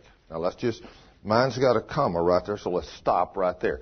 Who are we talking about in that first line? The Lord. Absolutely. We're talking about the Lord. Now to Him, I mean, He, after all, one of the songs that Cheryl wrote just recently on, on her CD, for those of you that don't have a copy of her Sozo Me CD, you need to get a copy of that. How many of you have heard, heard her new Sozo Me song? It's got some great songs on it. I mean, but one of those songs, uh, all of them are based around the teaching that she wrote those, listening to me teach God's Word. One of them is, how big is your Jesus? How big is your Jesus? Well, you know how big Jesus is to some of us? It's a little bitty God. He can't do nothing. But she says, mine made the universe. When yours gets to where yours made the universe, that's when you can see him do great and mighty things. Now listen. He done all those things, but now to him that is able to do exceeding abundantly above all that we can ask or think, according to the power that worketh in us. Now how much of that power do you have working in you? I always assumed that power was unlimited. But then I got to thinking, well, this guy, this young man back here, I'll use him as an example, the one that came and gave the testimony. Obviously, he's got some of that power in him. He prayed the prayer of faith, saw a brain stem put back. Well, let me ask you the question. How many of you have never prayed and seen God do a single miracle? Don't hold up your hand. But if you're like I was for 25 years of my life as a Christian, you could ask me that, and I never saw God do not one single thing. Never, never, not a miracle, not a healing, not an answer to prayer that I could remember. I think that's where most of the church lives. But that's not where we're supposed to live. But I lived there far too many years. How much of the power did I have working in me? To see God do nothing. How much? None. None. That's exactly right. I had none. Although I'm a Christian, I'm a child of God. But from then to now, I have studied the Word in such detail and I've crammed that power in me. Now how much do I have in me? A little bit more. Not all yet, but I got a little bit more. When I get to pray the prayer of faith for people and see God do these wonderful things, and when this young man back there prayed for that boy, I mean, he was on fire. You hear the way he could speaking in bold faith about that brain stem. I guarantee you're healed in the name of Jesus. Now see, he's got some power in him. He's obviously studied the Word. Now when I walk up to you and say, are you saved? Well, I hope so. I'm not sure. How much power you got in you? None. Oh, you. But if I walk up to you and say, you know Jesus, I guarantee the King of Kings is my Lord and He's my Savior. Well, do you believe He's your healer? Guarantee He's my healer because it's written in the Word. By His stripes I am healed. You know where that's found? Yes in, in the Old Testament, Isaiah 53, 4 and 5, and in Matthew 2, 1 Peter 2.24. Matthew 8, 17 and 1 Peter 2, 24. Woo! Now then when you start talking to people and the Word starts coming out of them like lightning, you got a little of this power hidden in you. According to the power that works in you. So what's wrong with us as a church? We ain't got no power in us. You know what we need to do? First thing every morning, we need to ask the Lord, fill us with your Holy Spirit and power. Lock the Word. Let me get up, Lord, spend an hour or two with you in the Word. I want to hide the Word in my heart. So when I walk out here today, Lord, I want the power of the universe in me. So when I walk out here, I can do something. I can walk up to somebody and I got enough word in me. I can talk to them about Jesus. I can win somebody into the kingdom. If I see somebody that's lost I, that I can win them over. I see somebody that's sick, I can go up and say, you know, I got so much of the power in me. I'm just going to lay hands on you and kick this devil out of you and you're going to get healed. And then I want you to know you're sick because you're sinning. I want you to stop sinning so you can stay well. Amen. Isn't that amazing? When you got that power in you. Think about this. Here's a little lady. All of a sudden, you hear this, somebody screaming and they're burned and all the skins burned off the arm where they fell in a big oven. Big old blisters are coming up all over. Everybody is doing worldly things. Go get a first aid kit. Pour cold water on them. Pour salve on them. But nobody says pray. Where's the power? It ain't in nobody today. But you take some man that's got a little power in him. He runs up and grabs this woman by the other arm and says, it is written. And Isaiah 53 4, Jesus bore your pain so you don't have to bear it. Mark chapter 16 verse 18, Jesus said, lay hands on the sick and they shall recover. But in Mark 11:23, he said, "I can have anything I say with my mouth if I believe it with my heart." Now, what kind of limitation is that? I can have anything I say with my mouth if I believe with my heart. What what can I do? If I got that hidden in me, if I got that power hidden in me, I can say, "Woman, I guarantee you'll get a supernatural healing from the King, and His name is Jesus Christ." And you turn her loose, and instantly the burn goes away, and she's not hurting no more. But the blisters are still there. And it's five o'clock in the afternoon, and the woman won't even go to the doctor. And everybody tries to get her to go, but she won't because there's no pain. All those big old blisters are still there. You're quoting the Word of God. That night her husband tries to get her to go to the doctor, she won't go. But the next morning when she wakes up and turns over and looks at her arm, there ain't no scab, no burns, no marks, no nothing. Who showed up during the night? The Lord. Jesus. Now he did that according to the power that works in you and me. Now, if we've got the power in us, what can we do as Christians? Unlimited things. Unlimited. If you got the power hidden in you. And you're walking in obedience to His Word. Isn't it wonderful to see God show up and do those kind of things? Wow. It's so much fun to see Jesus show up and do those kind of things. Now, if, since He's no respecter of persons, if you don't, if you've never seen God do one of these kind of miracles in your life, you don't have much of the power working in you. How many of you would love to see God answer your prayers like that? Ooh, I'm going to hold up both hands. I love it. I love it. Well, guess what we got to do? He's no respecter of persons. We have to hide that word in our heart, right, brother? Mm-hmm. When we put that word in our heart, then the power is in us. And just think, if we could hide all of that word in our heart. Then he says, To him, our King, that can do exceedingly abundantly above all we can think or imagine. And all the power was in us. Can you imagine what you could see God do? It would be unlimited, wouldn't it? It would be unlimited. You would be just like Jesus. I mean, can you imagine somebody walk up and say, you know, We've got 20, we got 5,000 people here. And we only got two loaves of bread and three little fish. What are we going to do? You say, no problem, bring them to me. And you bless them and say, Father, in the name of Jesus, bless these. Now then, all you people pass these out to the thousands and let's have something to eat. And you take your loaf of bread and you take out a handful of bread and you put it in a plate and you look and the bread loaf's still full. And you pull out another handful and put it in there and the bread loaf's still full. You think, wow, this is pretty awesome.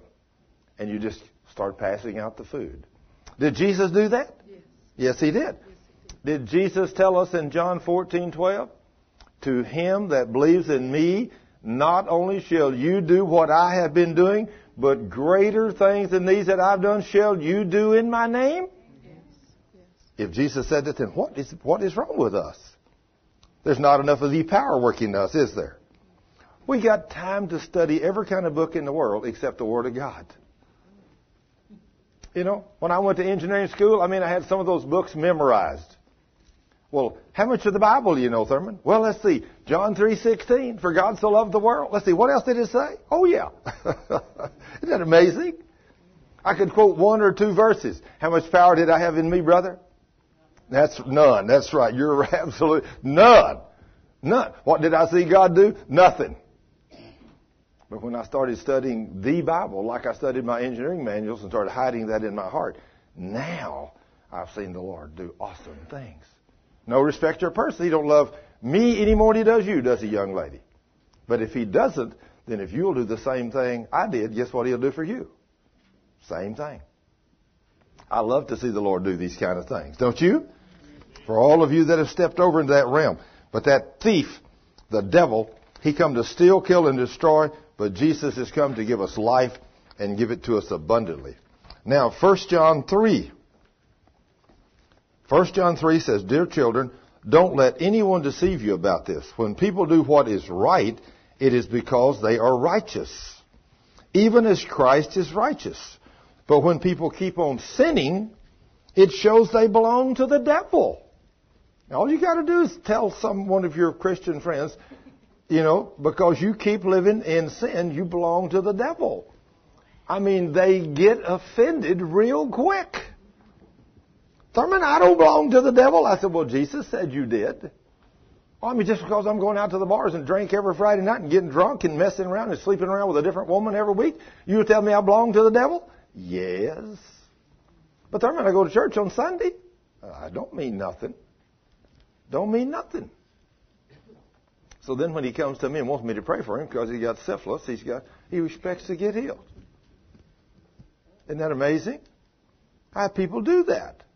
You know, they want to get healed so they can go back and sin again. I think about this woman. This woman came to another woman that I know. This woman had a great ministry, healing ministry. Boy, is she a woman. Wow. I mean, she's got the Word of God hidden in her heart. Man, she's so tuned into God. She hears God's voice. Awesome. Beautiful little woman. One day a woman's approaching her. And as she's coming up, the Lord speaks to this woman and says, That woman right there has an incurable disease in her body because she fantasizes about a movie star when she has sex with her husband. Isn't that amazing? So the woman come up and she said, I have this serious sickness. She said, I know. You got this disease. She said, How did you know? She said, Well, the Lord just told me. And he says, The reason you have it is because you fantasize about sex with a movie star every time you have sex with your husband, and that's why you got the problem. The woman, she said, Nobody knows that. She said, God knows it, and He just told me. And now I know it. And the woman said, I do that, but I have never told nobody that. She said, I know, but God knows everything. Said, now then, if you'll repent, He'll heal you. So she repented, and the woman laid hands on her, and God instantly healed the woman. But six months later, the woman came back with the same disease and needed to be prayed for again. This time, God didn't speak to the woman. When she came up and said, This disease came back on me, she said, Did you start sinning like that again? She said, I can't help myself. She said, Yes, you can. And because you did not, I don't know what God will do now. But let me tell you something right here. This is a dangerous place to be. Let me show you a scripture that'll confirm what I'm going to tell you about this woman. I want you to go to Hebrews chapter 10. And I'm going to show you something that's, as a Christian, this will really, when I read this and uh, this really, really scared me. Hebrews 10:26. Because this woman, the second time, did not get healed. But in Hebrews 10:26, for if we sin willfully after we have received the knowledge of the truth, there remaineth no more sacrifice for sin. This is scary, folks. But a certain fearful looking for of judgment and fiery indignation which shall devour the adversary. Now then, when you sin against God, you're the adversary. And then he says, He that despised Moses' law died without mercy under two or three witnesses. Of how much more sore punishment suppose ye shall he be thought worthy who hath trodden under foot the Son of God, and hath counted the blood of the covenant wherewith he was sanctified or saved an unholy thing, and has done despite unto the Spirit of grace.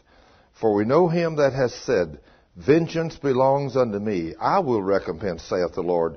And again, the Lord shall judge his people. This woman did not get healed the second time. This woman had been told clearly what she was doing was sin, and God was merciful to her and healed her. And the woman told her, Stop that sinning, or something worse is going to come upon you. She had been told point blank by a woman of God, and she had seen a demonstration of the Spirit's power and had been miraculously healed of her sickness and went back to her same sin within six months. And this time she went away without being healed. Just one minute. Let me get a mic so I can. Now, how long it was going to be before that woman would be forgiven and healed, I don't know. But mm-hmm. she was not healed immediately, that's for sure. Yes, ma'am. That used to be New Age teaching they taught back in the 60s. If you were not happy with your husband, you could do that. Oh, is and that it, right? It would make your sex better. Wow. Somebody used to teach that? My goodness gracious alive. That's the first time I ever heard that. But that's, that's, that's amazing. What did she say? The statement she, let me let her say it one more time. That way we'll let her, but we will get it real good and clear. This used to be a New Age teaching back in the 60s when you were not pleased with your husband. If he was not what you desired, if he did not perform the way you wanted, you could fantasize about, didn't matter if it was a movie star or anybody else, somebody else that you thought would be better than him, to fantasize that you're having sex with him and then your sex would be better. Yeah. Isn't that amazing?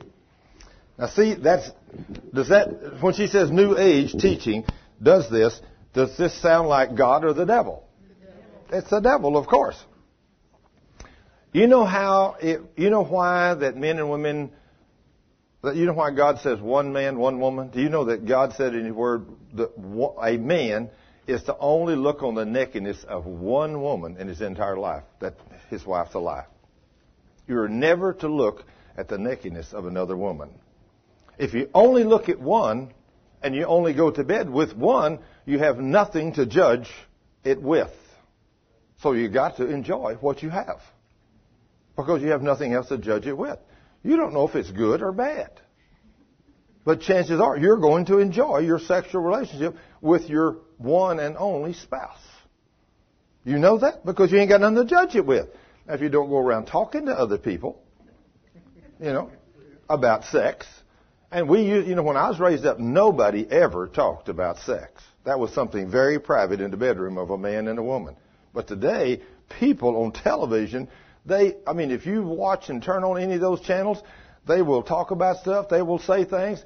Some of the most wicked, awesome things imaginable is talked about on television. I mean, and it's talked about in the church. People talk about, and of course, I didn't realize how many people are sick and afflicted today in the realms of sex until I became a pastor. I had no idea how sick the church was until I became a pastor. And let me tell you, I have learned in the last four years, it has been some kind of an awesome walk. I mean, I've seen everything. I've seen men and women that couldn't get along. They was married, and I'd say, well, you know, how, uh, you know, how's your sex life? And she said, it's, it's not good. Do you have sex often? Far too often. How often? Oh, once or twice a month. Once or twice a month? And you think that's too often? Yes. Well, you need to pray over it. I do. Every time we have sex, I pray. What do you pray? I hope you hurry up and get through. I'm serious. These are the kind of things I hear. Sharon and I minister to people. Now, of course, that day I was with that woman. My wife was with me. I would have never sat in a room with a woman discussing those kind of intimate things without my wife there with me. You know, the thing about it is, we do not realize that when you talk to these people, well, have you been promiscuous before? Oh yeah, I've had sex with 37 other men. Yeah. Isn't that amazing? 37 other men in your life? You know, that's just like one day I was talking with a young woman and she was having trouble with her husband and she was a beautiful young woman. And I knew it was her second or third husband she'd been married to. And I said, well, I said, why are you having so much trouble with sex with him? And she said, well, and so after we talked a little, I said, have you had sex with other men? Oh, yeah, yeah. She said, I said, well, do you know how many men you had sex with? Oh, yeah. I said, how many? She said, 14. I said, you've been to bed with 14 different men in your life? And she was only about 40 years old. She said, yeah and you profess to be a Christian, and you want to know why you can't enjoy sex with your husband, and you've been to bed with 14 different men? Hey, when God says one man, one woman, what do you think He meant? One man, one woman. That doesn't take a rocket scientist to figure that out. but you want to get sick and afflicted, just start thinking. Just keep watching the television today and the junks on the television shows and start thinking about going there with a sexual relationship with another individual or watching television and fantasize about it and you can come down with some kind of sickness and disease fantasizing about sex watching it on television. Isn't that amazing? How many sickness and diseases come upon us today? All because of sin. Now, you want to walk in divine health? I do. Do you, do you like being well? I do. Do you like going through life knowing tomorrow when you wake up you ain't going to have nothing physically wrong with this body that you live in? I love that. But I didn't do it the first 45 years of my life, although I tried to walk in obedience to God's Word. Obviously, because I didn't walk in faith. Now, I didn't go out and run around on my wife. I didn't go out and lie. I didn't steal. I didn't cheat. I walked what you would call a very holy life for a man in church. I did not live a sinful life. But why did I have sickness and disease as much as I did? Because I didn't know how to walk in faith and I didn't know the, how the enemy worked. So when the enemy would come to me, I mean, you, know, you could hear this out of my voice. Well, it's getting, fall is coming. I guess flu season is around the corner. And the next day or two, you come up with a little sniffle and say, whoop, just what I thought. You know, I guess I'm going to have about a flu. Oh, well, somebody say, yeah, you know, about three or four weeks. Yeah, I mean, you, we dummies, you know. I mean, I was one of them dummies. I'd say, well, three or four weeks, you know, that's what it usually happens. I'll have a stopped up head, but I'll fight it off, you know, about three or four weeks. I'll be over. Yep, three or four weeks. I'm over it. Or your mother, you know. One morning it's cold and damp and the little dew on the grass and you're a young boy and the mail comes and you see it out there and you run out the front door. Mom says, son, don't run out there in that cold grass. You'll catch your death of cold. None of you mothers ever said anything like that, have you? No? See? You're not quoting the word. You're speaking curses upon your own children with your own mouth because you don't know what the word says. Walking in that cold grass has nothing to do with you catching a cold. I mean, you know what? I mean, I don't know if any of y'all are talking about Michigan and things. I don't know, but one time I turned the television on to some kind of football game, and I think it was up in Michigan or up in the north somewhere, and it was people out there on that field with nothing, virtually nothing on, but shorts or whatever, and it was ice and snow everywhere, and they were out there for a while with no clothes on, doing some kind of stupid something. And I thought, these people are stupid. But it was on, they had cameras on them, and I don't know, has anybody ever seen anything like this at a football? You have too? And see, those people, they didn't catch a cold, as far as we know. They didn't catch a pneumonia. But you know how easy it would have been? All somebody had to do is say, you guys are going to catch your death of pneumonia out there with no clothes on. And if they say, nah, I do this every year, this don't bother me. Yet they don't get sick. But when they open their mouth and say, you know, I guess I never thought about that. We could catch our death of pneumonia. And the devil says, oh yeah, that's exactly what I wanted you to say. And with your own mouth, you called your own sickness upon you. Think about this principle. Literally, now I want you to go to Mark 11:23, and I want you to think about this principle in God's mighty word. I mean, really, this is written in God's word. Now, when you think about this principle in Mark 11, if you really let this soak in on you, Mark 11:23, Jesus makes this statement. Now, this is the King of the universe talking. Mark 11:23, "For verily or truly I say unto you that whosoever shall say." Now, who do he say? Whosoever shall say unto this mountain, Be thou removed, and be thou cast into the sea, and shall not doubt in his heart, but shall believe that those things which he saith shall come to pass, he shall have whatsoever he saith. It, that is a principle from God, the creator of the universe, that you have whatever you say with your mouth. Now, when he said he made us in his image and his likeness, most of us have read that, but we don't dream that he meant what he said. I made you in my image and my likeness. And I made the heavens and earth, and I said, let there be light, and light still being. And I said, let there be, and it happened. And I said, let there be, and it happened. And I said, let there be, and it happened. And all these things he said, and by faith it happened. And his power is limited to nothing. He is limitless on power. But he made us in his image, and he limited our power to the earth. He gave us the earth because he knew what we would do if he gave us power over the universe. We would mess it up big time.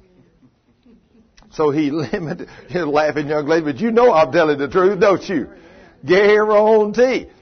You know, I think about you and I, I when you see you laughing there. I think about the woman that said, you know, she read that verse one day and she said, okay, there's a mountain in my backyard or out there, way out there, and it hides my view of the ocean. If Jesus said I can speak to that mountain, I'm going to go to my kitchen window and mountain, I command you to be removed in the name of Jesus. She goes to bed, comes back up the next morning. She said, just exactly what I thought. That thing's still there. Did she have any faith? No, she didn't have no faith at all. You know, she should have woke up the next morning and said, Lord, thank you, I know that mountain's gone. And she went back there, and if that thing wasn't gone, she said, hey. In fact, you know, if she had real faith, I think about a woman that did do that one time, and she's thanked the Lord every day. There was a mountain like that, a pretty good one, and it did hide a view of some beautiful scenery, and she kept praising God and thanking Him. She said, Lord, I know that mountain's gone because you told me it's gone, and I know it's gone in the name of Jesus. And she said that for months and months and months. And every time she'd walk up there and look, she'd look at that mountain. She'd say, Lord, I want to thank you that mountain's gone so I can see the scenery on the other side of it.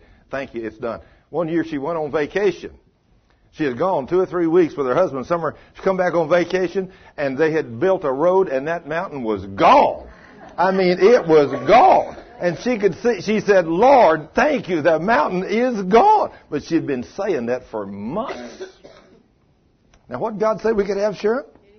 Anything we say with our mouth if we believe it with our heart. So you see, when you say, don't go outside out there, you're going to catch your death of cold. How many mamas have said that to their children? I mean, virtually everyone have. You know, I mean, we, we speak things contrary to the Word of God. And in verse 24, look at what it says. Therefore I say unto you, what things soever you desire when you pray, Believe that you receive them, and you shall have them. Is that an awesome statement? Now, I'm going to, I'm going to tell you this little story based around this verse, and then we're going to take a break. I'm going to tell you, I used that verse to get my granddaughter's throat healed. After she had the accident and the car wreck and was technically killed, and her brainstem severed and skull crushed and all the things that happened. And I called her back technically from the dead and saw her go home and got her to walking and everything.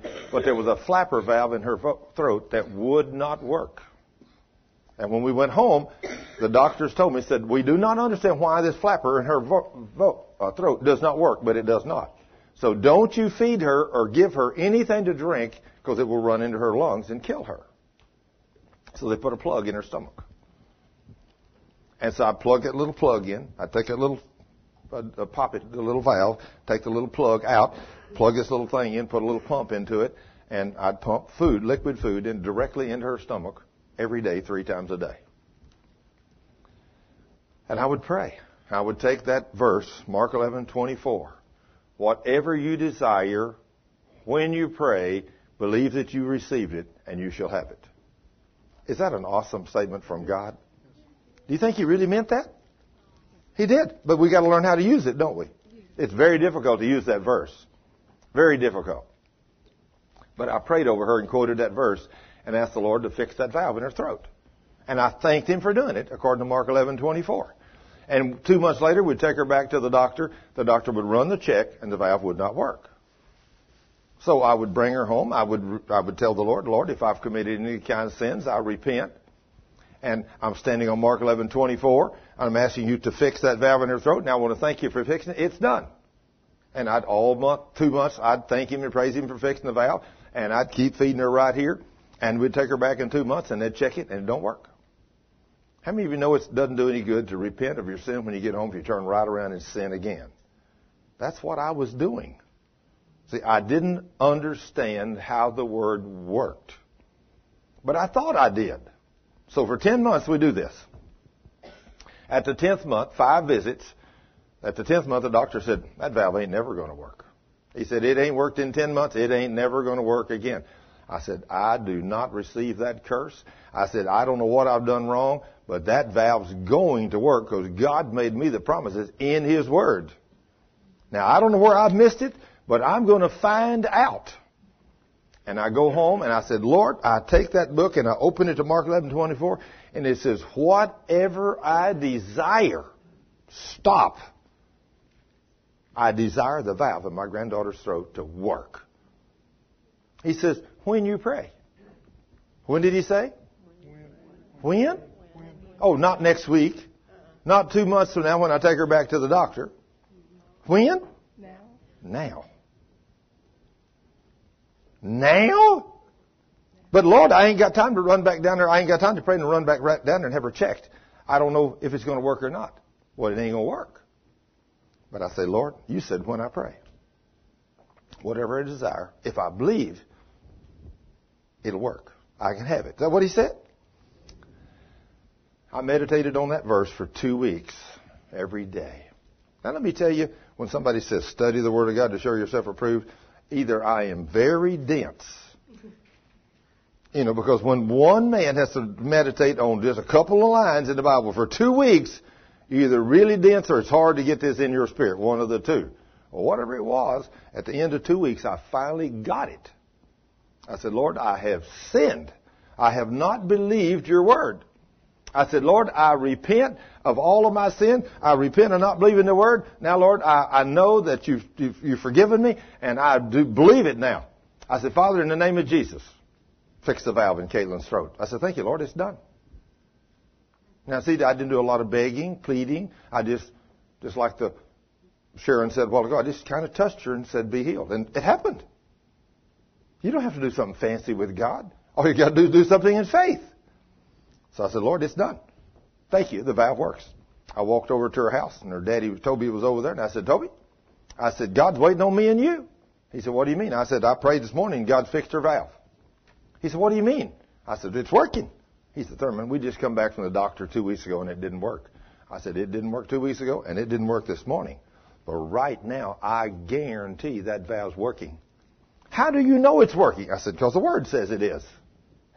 Now, this is what will put you to the test. As a nurse, mama, and a mama, this will put you to the test, right? This is your child, or your grandbaby, which is even worse. Yes. Yes. That's why they call them grandbabies, see? And I said, Toby, feed her. He said, Thurman, you are crazy. Two weeks ago, the doctor said that thing didn't work a lick, hadn't worked a lick in 10 months, and you're telling me this morning it works? I said, yes. He said, Thurman, I can't do it. I said, Toby, look, when you walked in that hospital room, doctors told you she wasn't going to live. He said, that's what they said. I said, did she live? Yes. I said, the doctor said she was never going to breathe. I said, did she breathe? The doctor said she's never going to cough. Did she cough? Doctor said she's never going to walk. I said, she's running and playing? Yes. I said, everything the doctor said she would never do, I told you the Word of God said would happen. And so far, every one of those things has happened. Everything was impossible with man, and God has come through on every one. Don't you think it's time you trust Him now for the valve in the throat? He said, okay. So he went over. I said, get some, got something to eat? He said, he said, I got a little bowl of applesauce and a little bottle of orange juice. I said, get it. He got some apple juice and, I mean, some orange juice and some applesauce and he put it in a bowl. And I said, Caitlin, honey, she was in the bedroom playing. I said, Caitlin, honey, come in here. She come running in there. I said, jump up in that chair and eat that bowl of applesauce for granddaddy. She had a bite to eat with a spoon in 10 months. She obeys granddaddy. She jumps up and sits down in that chair and starts putting that stuff in her throat. Can you only imagine the anxiety in what's going on? I don't care what anybody says. You know, that anxiety is there. What if I'm wrong? What if I'm wrong, Sharon?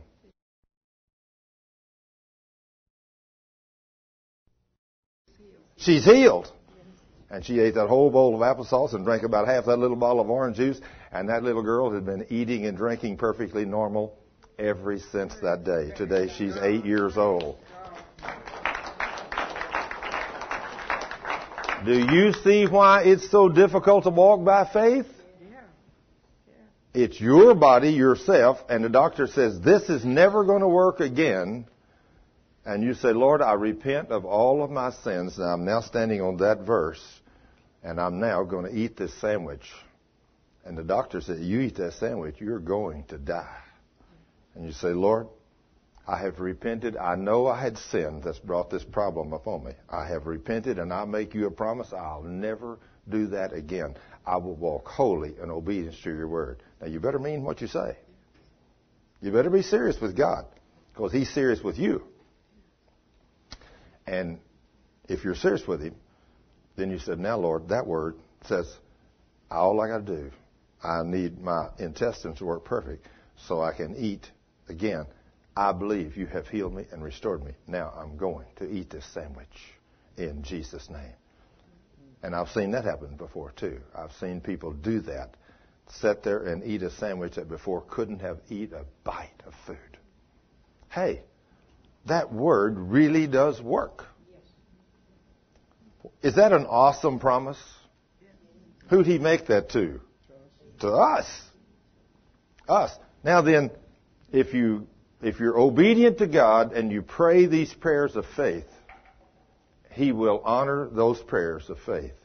Now, if you don't have faith, you know, if you're wavering, you know, now He don't like that. Don't waver, because you. I've seen many a time a person come and say, "Well, I believe that you pray for me. I know I'm healed." Okay, I pray for them.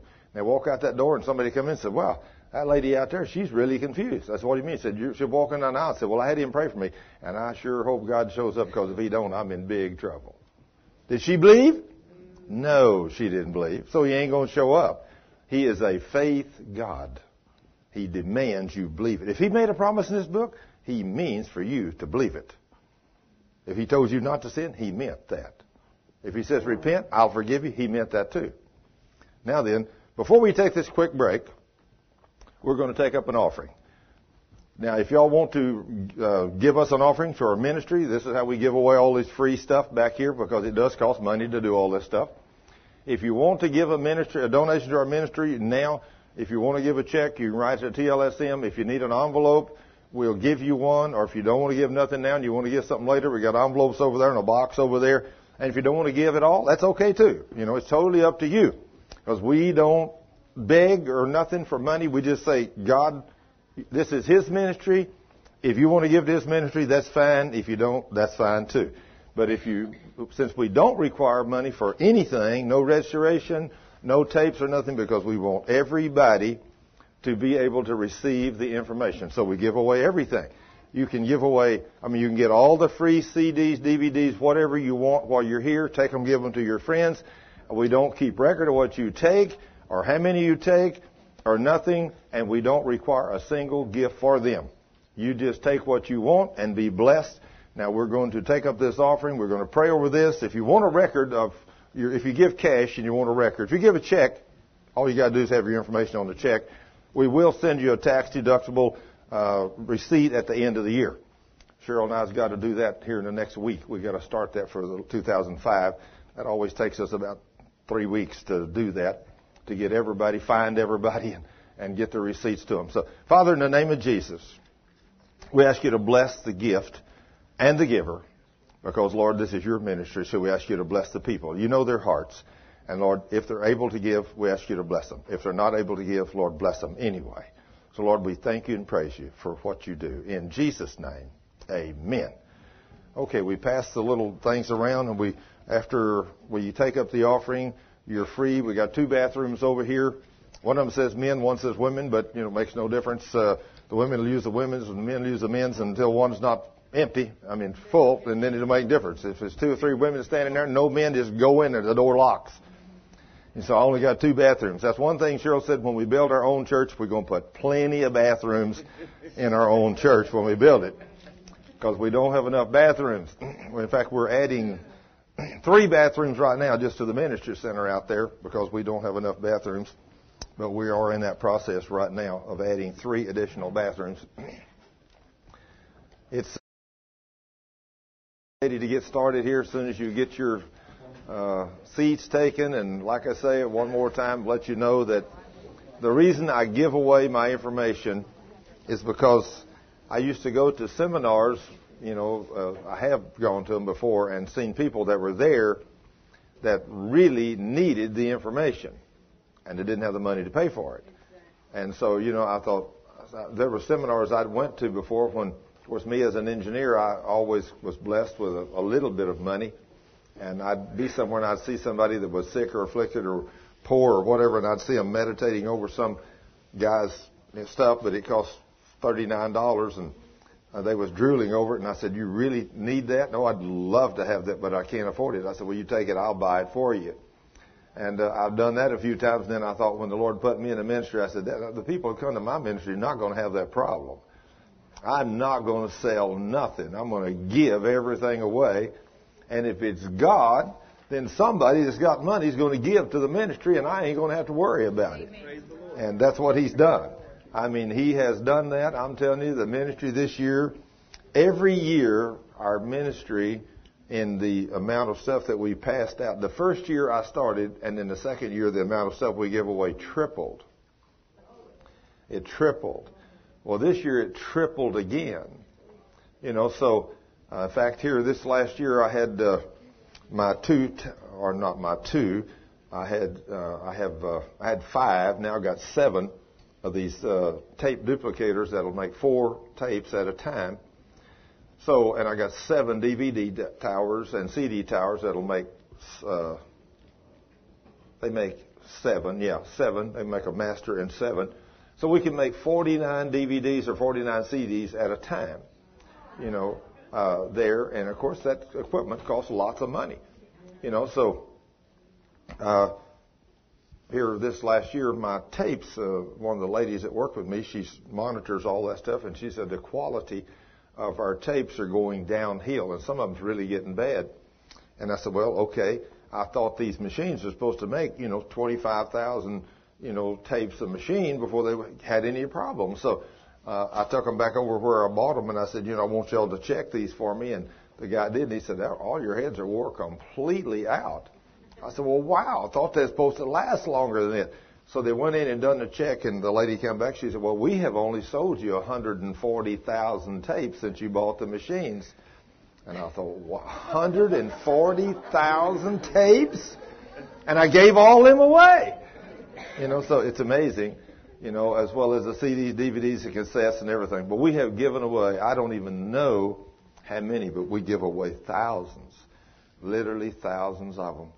And this year, I mean, the first year I closed in the black just a little bit. The second year I closed in the black a little bit more. And this year we closed in the black with more money in the bank than we've ever had in our life in the ministry. So, you know.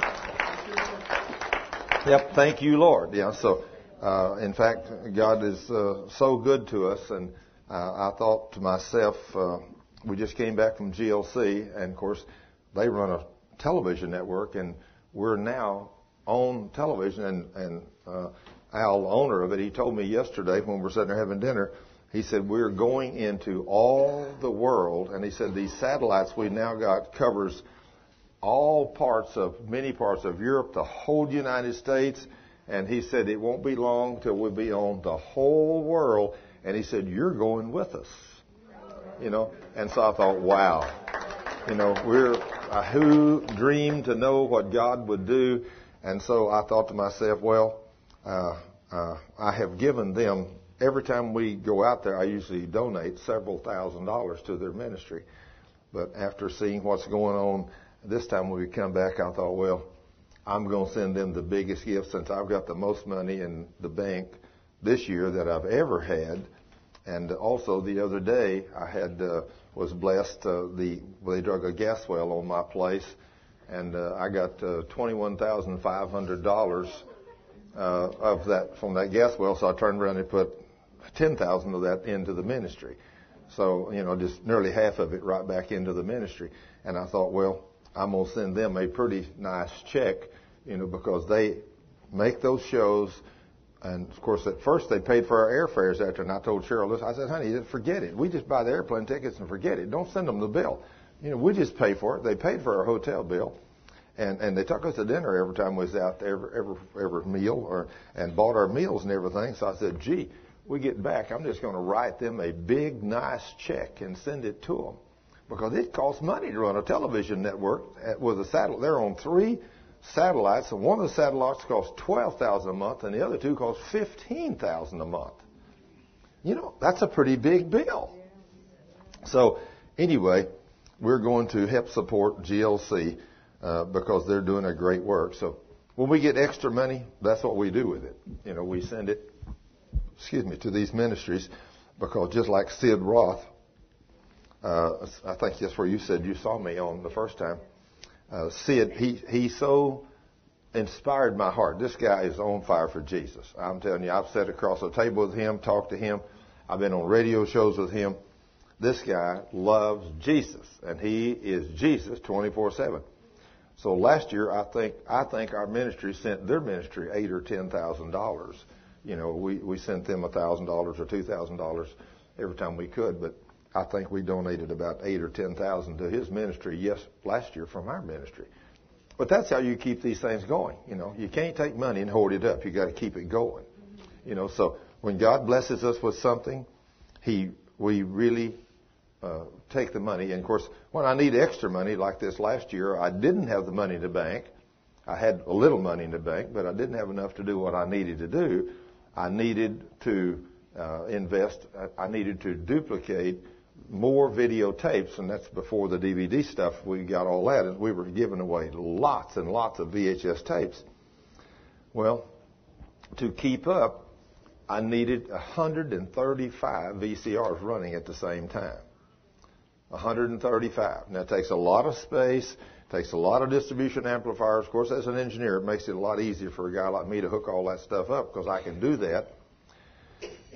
But still, if you got a six hour video or a four hour video, which a lot of ours are, it took four hours to duplicate it. So you put 135 tapes in these things and you hit record, and four hours or six hours later, you got 135 tapes. Well, you can give away 135 tapes a whole lot faster than you can make them. You know, a whole lot faster than you make them. And so I, I mean, I, I was, you know, I needed, I had 35 and I needed 100 more. And so I thought, well, okay. I said, Lord, this is your business.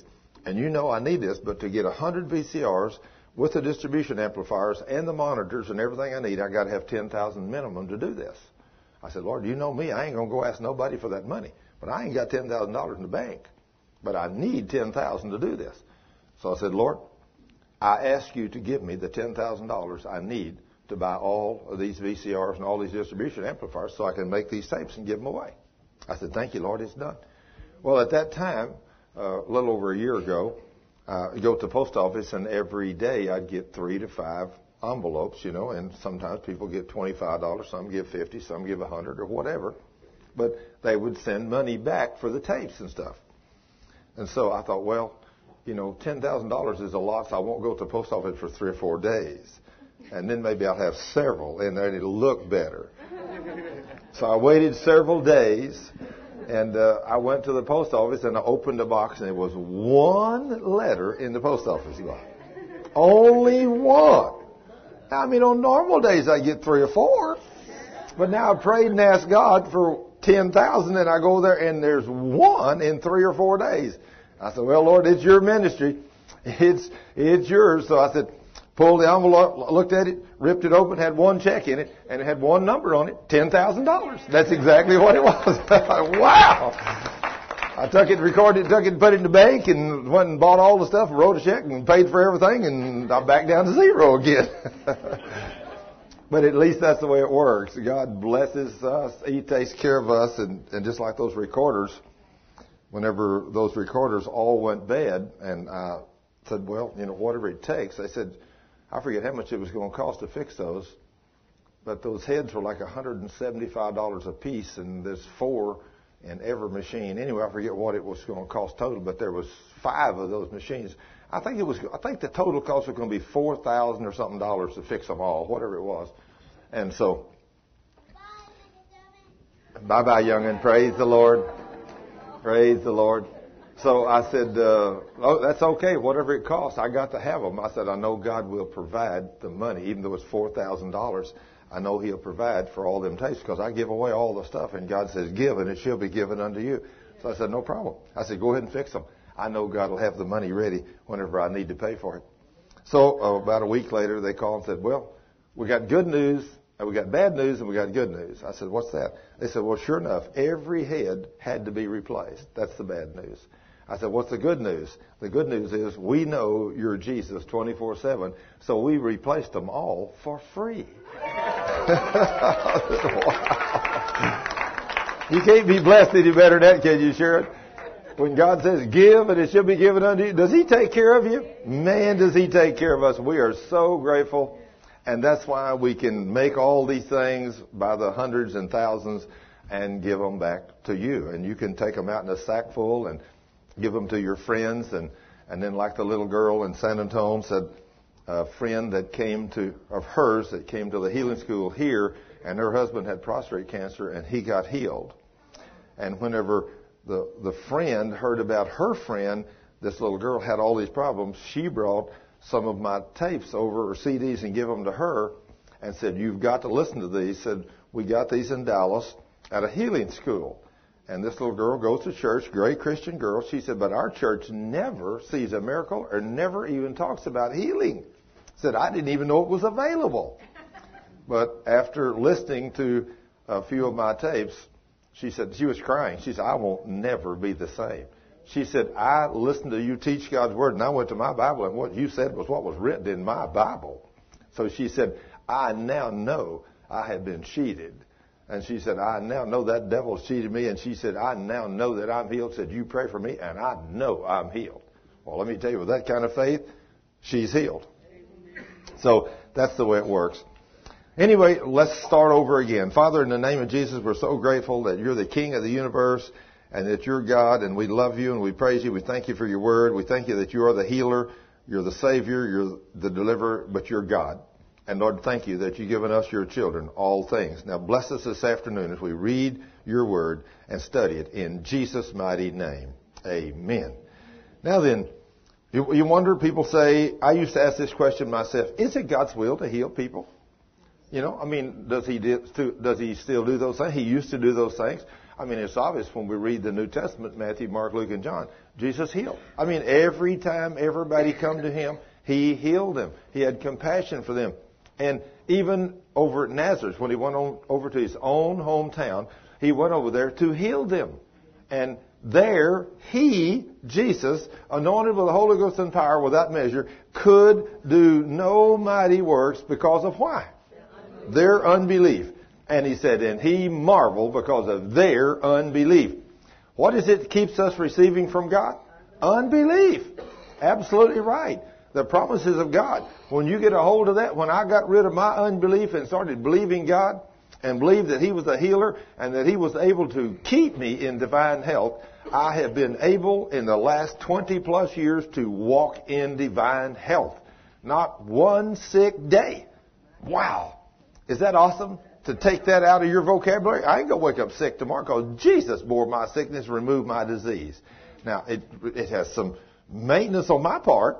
What have I got to do? I got to walk in obedience to His Word. I got to walk in love. I got to treat everybody with love and respect. I can't get off on a tangent.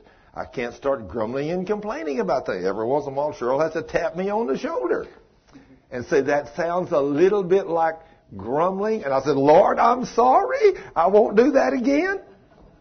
You know, every once in a while when things get to going and it's three o'clock in the morning, you say, I've had it. I'm going to house. I can't stand it. Whoop, tap, tap. That sounds a little bit like grumbling. Okay, Lord, I'm sorry. I'm tired of just going home. I'm going to get some rest.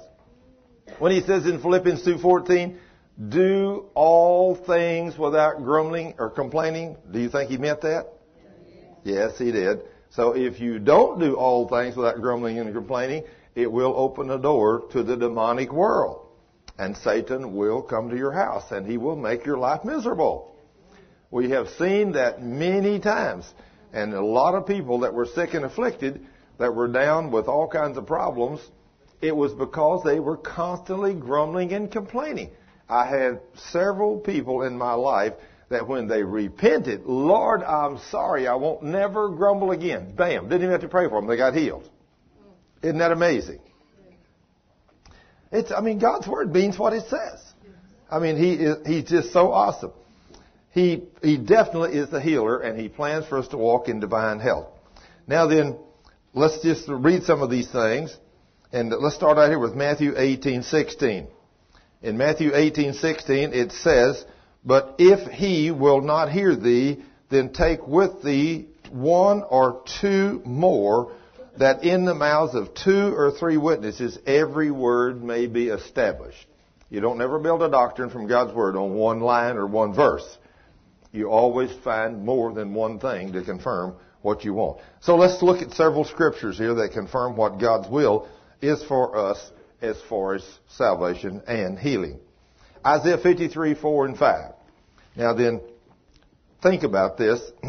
This is so clear in Isaiah 53, verse 4 says, Surely he has bore our griefs and carried our sorrows. Now then, in the Hebrew, those two words, grief and sorrows, means pain and sickness. Now, almost everywhere else, the two words that are used in the Hebrew, right there, are translated pain and sickness. But here, they're translated grief and sorrows. So that's what happens. And some of you may have uh, uh, the translations that's got the center deal in the middle or on the edge or something that may show you all these extra things. But in Isaiah 53 4, it says, Surely he has borne our griefs and carried our sorrows, yet we did esteem him stricken, smitten of God, and afflicted. Verse 5, But he was wounded for our transgressions, he was bruised for our iniquities, the chastisement of our peace was upon him, and with his stripes we are healed. Now, that was written over 700 years before Christ come to fulfill that. The prophet Isaiah told you what he was going to do, what this magnificent Son of God was going to do. Now then, there is a uh, doctor, uh, Leeser, that was a translator of the Hebrew Bible, and for the Orthodox Jews, and this is the way he wrote these scriptures. He said, Our diseases did he bear himself, and our pains he carried while we indeed esteemed him smitten of God and afflicted. He said, when you really take the Hebrew and put it together, that's the way it. What, oh, what did I do with my mic? Here it is, right here. I was looking for it, so I could get your question. Uh, when my husband passed away, um, and I was very, you know, much at, a loss and. Uh, and had uh, grief. And, and, but the Lord used this because this is the verse He brought to my mind that He took our grief yes. and carried our sorrows, and He did that for me. And I said, Lord, I just receive that You're taking my grief and carrying my sorrow, even though it may not be the right translation. Yeah. yeah. As you're saying, I believe both of them. Amen. Well, the thing about it is, the thing about it is, the Word of God is alive. You know, that's the difference about this book. This book is alive. I mean, you can take this book and you can take the context of the Bible in a certain scripture and you can read it and it'll say something to you and there'll come a day when you'll have a special need and your eyes will fall on the center of the, one word in that and he'll give you a whole new meaning for that whole thing and he'll meet whatever your need is because it's alive. It's alive. The Word of God is alive. You know, and He can meet your needs right there. So that's the beautiful part about God's Word. And that's the beautiful part about what I have the privilege to do, and you have the privilege to do. We are serving a living God that's alive. He's not dead. So whenever I take these scriptures and I teach these things, and for those of you that lock onto them and receive them, many of you will take these and go out and either get healed yourself or you'll go somewhere and you'll act on these scriptures and God will do the same thing for you He does for me. I mean, wow. I mean, I think about that couple. I was up in Baltimore several years ago, and there was a pastor and his wife there, a young pastor and his wife. They had a, I think, a 19 or 20 year old son. And of course, I told the story about Caitlin when I was there because it was real fresh at that time, and uh, told it in its entirety and how I did it and how I stood on God's word and everything. And after I left there, that was so powerfully inset in them that about two weeks later, their son, his pickup slipped across a rain-slipped, uh, slick highway, and he ran head into somebody else. And when they carried him to the hospital, they said he can't live. I forget what all was broken, the legs, I forget what, all kinds of stuff. And they walked in there saying, No, our God, we don't believe what you say. We don't care if you've done the test. Our God made us these promises. In the name of Jesus, our God's going to raise up our son and he's going to walk out of this hospital and he's going to be a supernatural boy in Jesus' name. And in two days, that boy walked out of that hospital by himself. I mean to tell you, they wrote me a letter and he said, I am so glad I was there that day and heard you tell that story about Caitlin because he said, whenever my son had that wreck two weeks later, when I walked in there, if I hadn't have been empowered with what you had said, he said, I guarantee I'd have been a normal pastor and I'd have said, Oh God, where are you? Lord, why? And he said, I know I would have lost my son because they said he ain't going to live. But he said, I said, no. I know another man. They said his granddaughter wasn't going to live and said, today she's alive. He said, I ain't taking this. He said, Lord, you made me the same promises you made Thurman. And I'm walking in obedience to your words. I'm standing on your word. And the king of the universe did the same thing for him. He did for Caitlin. Brought that boy out of that hospital. In two days, he walked out on his own. Hey, after all, who are we serving? The king of the universe. He's God. You know, he's the one that spoke and the worlds came into existence. How big is your Jesus? You got him in a box like I had? Or is he a great big God? He's a great big mighty God. He's the King of kings and Lord of lords. Wow.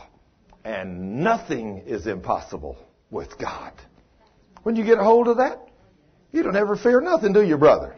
No, you have no fear of nothing. You know, I mean, now let's think about how big is your God. Let's just say that right now, I mean, I heard this, I don't know if this was real or a joke, but they said that the other day there was a church of about 3,000.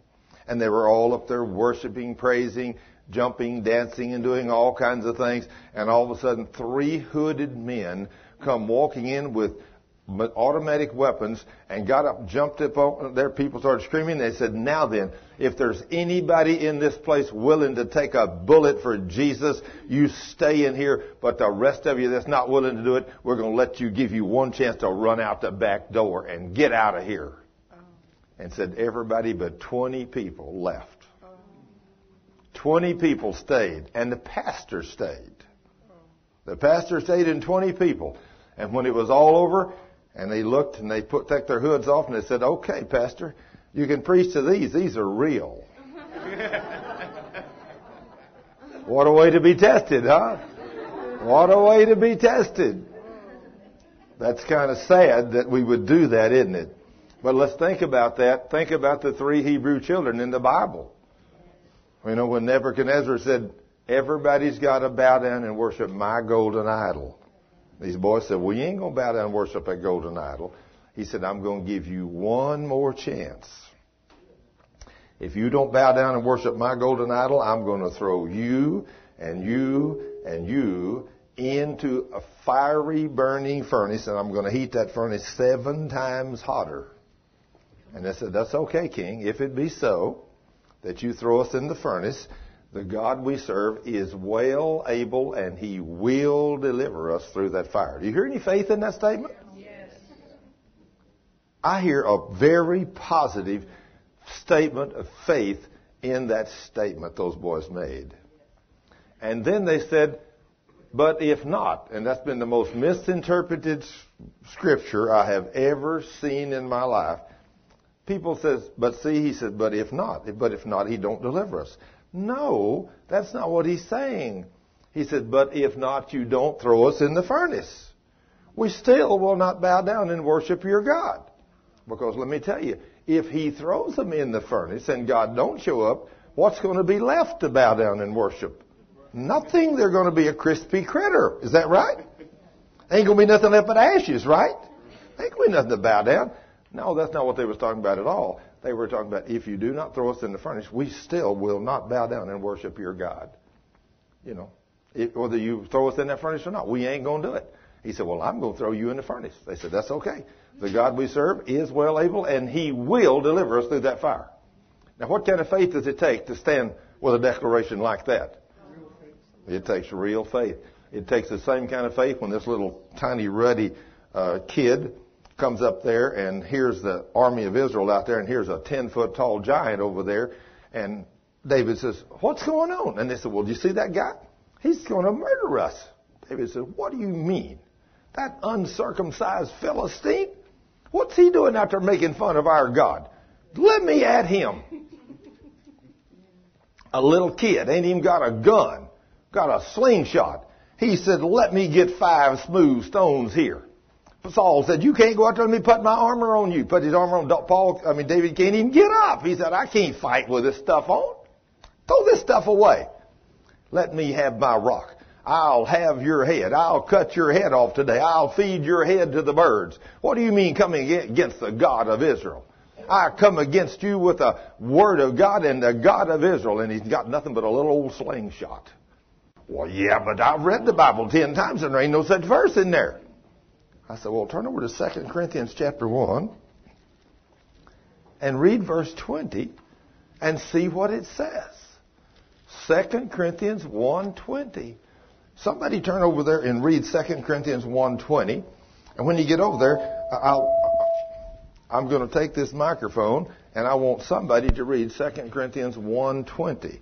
I want, you got it?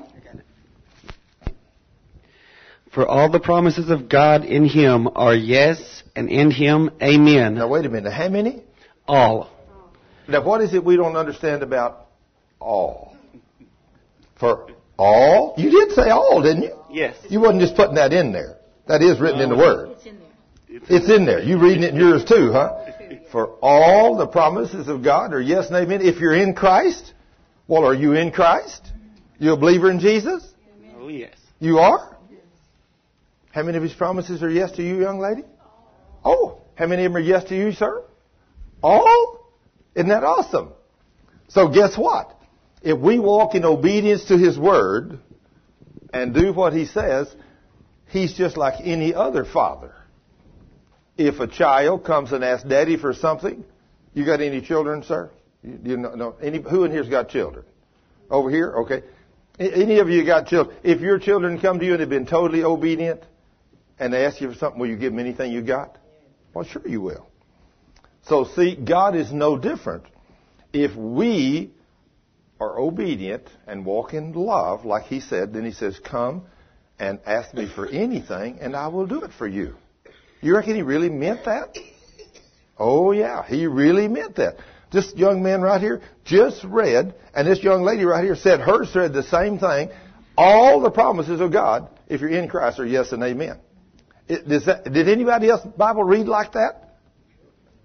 Your Bible reads like that. So how many of God's promises are yes? All of them. Isn't that wonderful? That that verse there, when I read that, first time I read that, I thought, you know, the old devil was working on me. He said, you know, he doesn't really mean that. And I thought, well, if he doesn't mean it, pray tell, what does he mean? That's just like the first time when I got a hold of Matthew 18, 19. Now, especially after I, I used it, I didn't use it at first. I, I, I talked to several different pastors and doctors of theology about Matthew 18, 19. What does he mean? Well, there's been 30 minutes explaining away what God says. One day I said, Lord, I don't know whether I'm just crazy or I don't know whether I'm too simple. But one of us is not, is not reading this book right. You said, if two of us on earth agree about anything, you'll do it for us. So I said, Lord, if you didn't mean that, then why in the world didn't you put in your book what you meant instead of something else? I said, you know, these guys are talking to me, they're spending uh, 30 minutes using all kinds of big words, and I said, you taught me how to read. I said, Lord, I believe you mean what you say. Amen. So I tried it out the first time on Philip with all the warts and all the scars. Yep, that's the first time I tried that out. and I come in, and I said, I guarantee you God's going to do what He said. He's going to take them warts and scars off because He said it. And guess what? he did it. He took all of Philip's warts and scars off.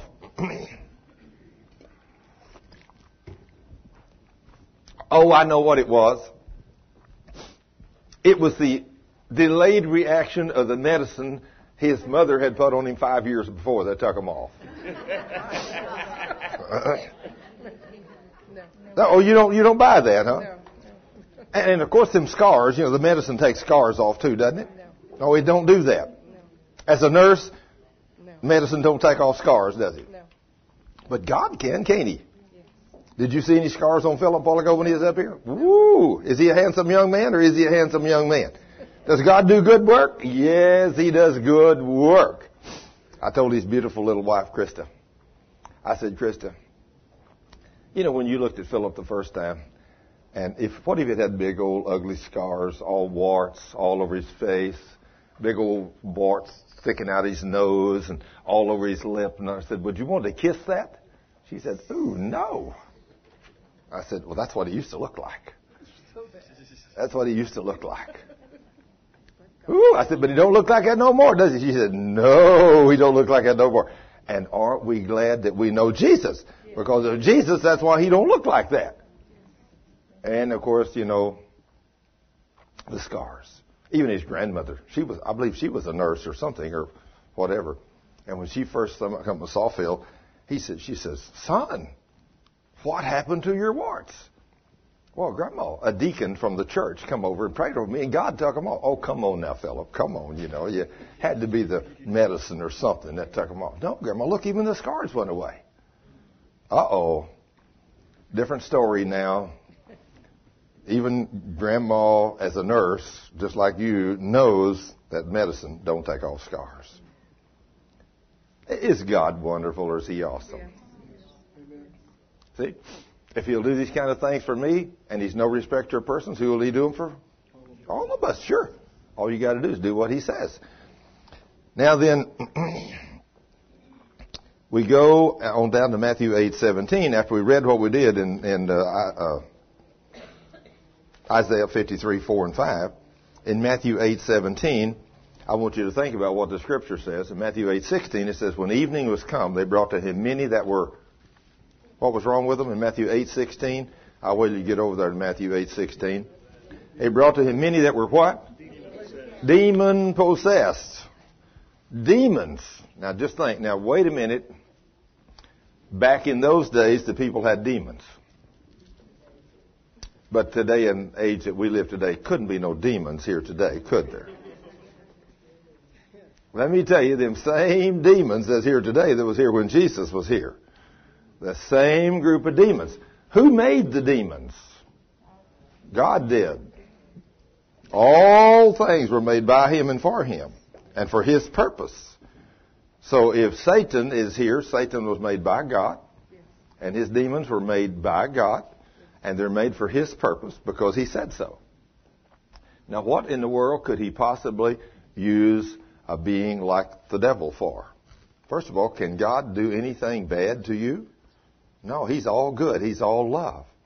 So if he's all good and he's all love, he can spank you if you do something wrong. But if he's got a host of critters over here that he made, that was perfect when he first made them, but they turned evil and wicked when greed came into their heart.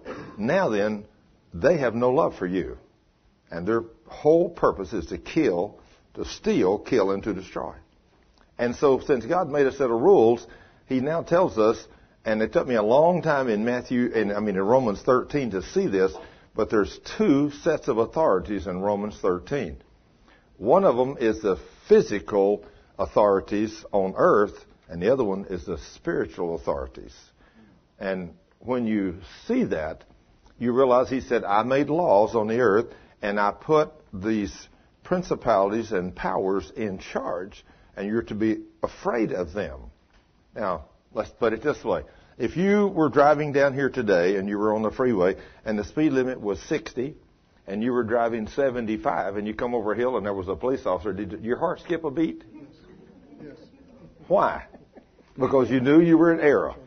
You knew you'd transgressed the law, and if that guy happened to be pointing that radar at you, he's going to get you, and you may have a hundred dollar ticket. You knew you were in sin.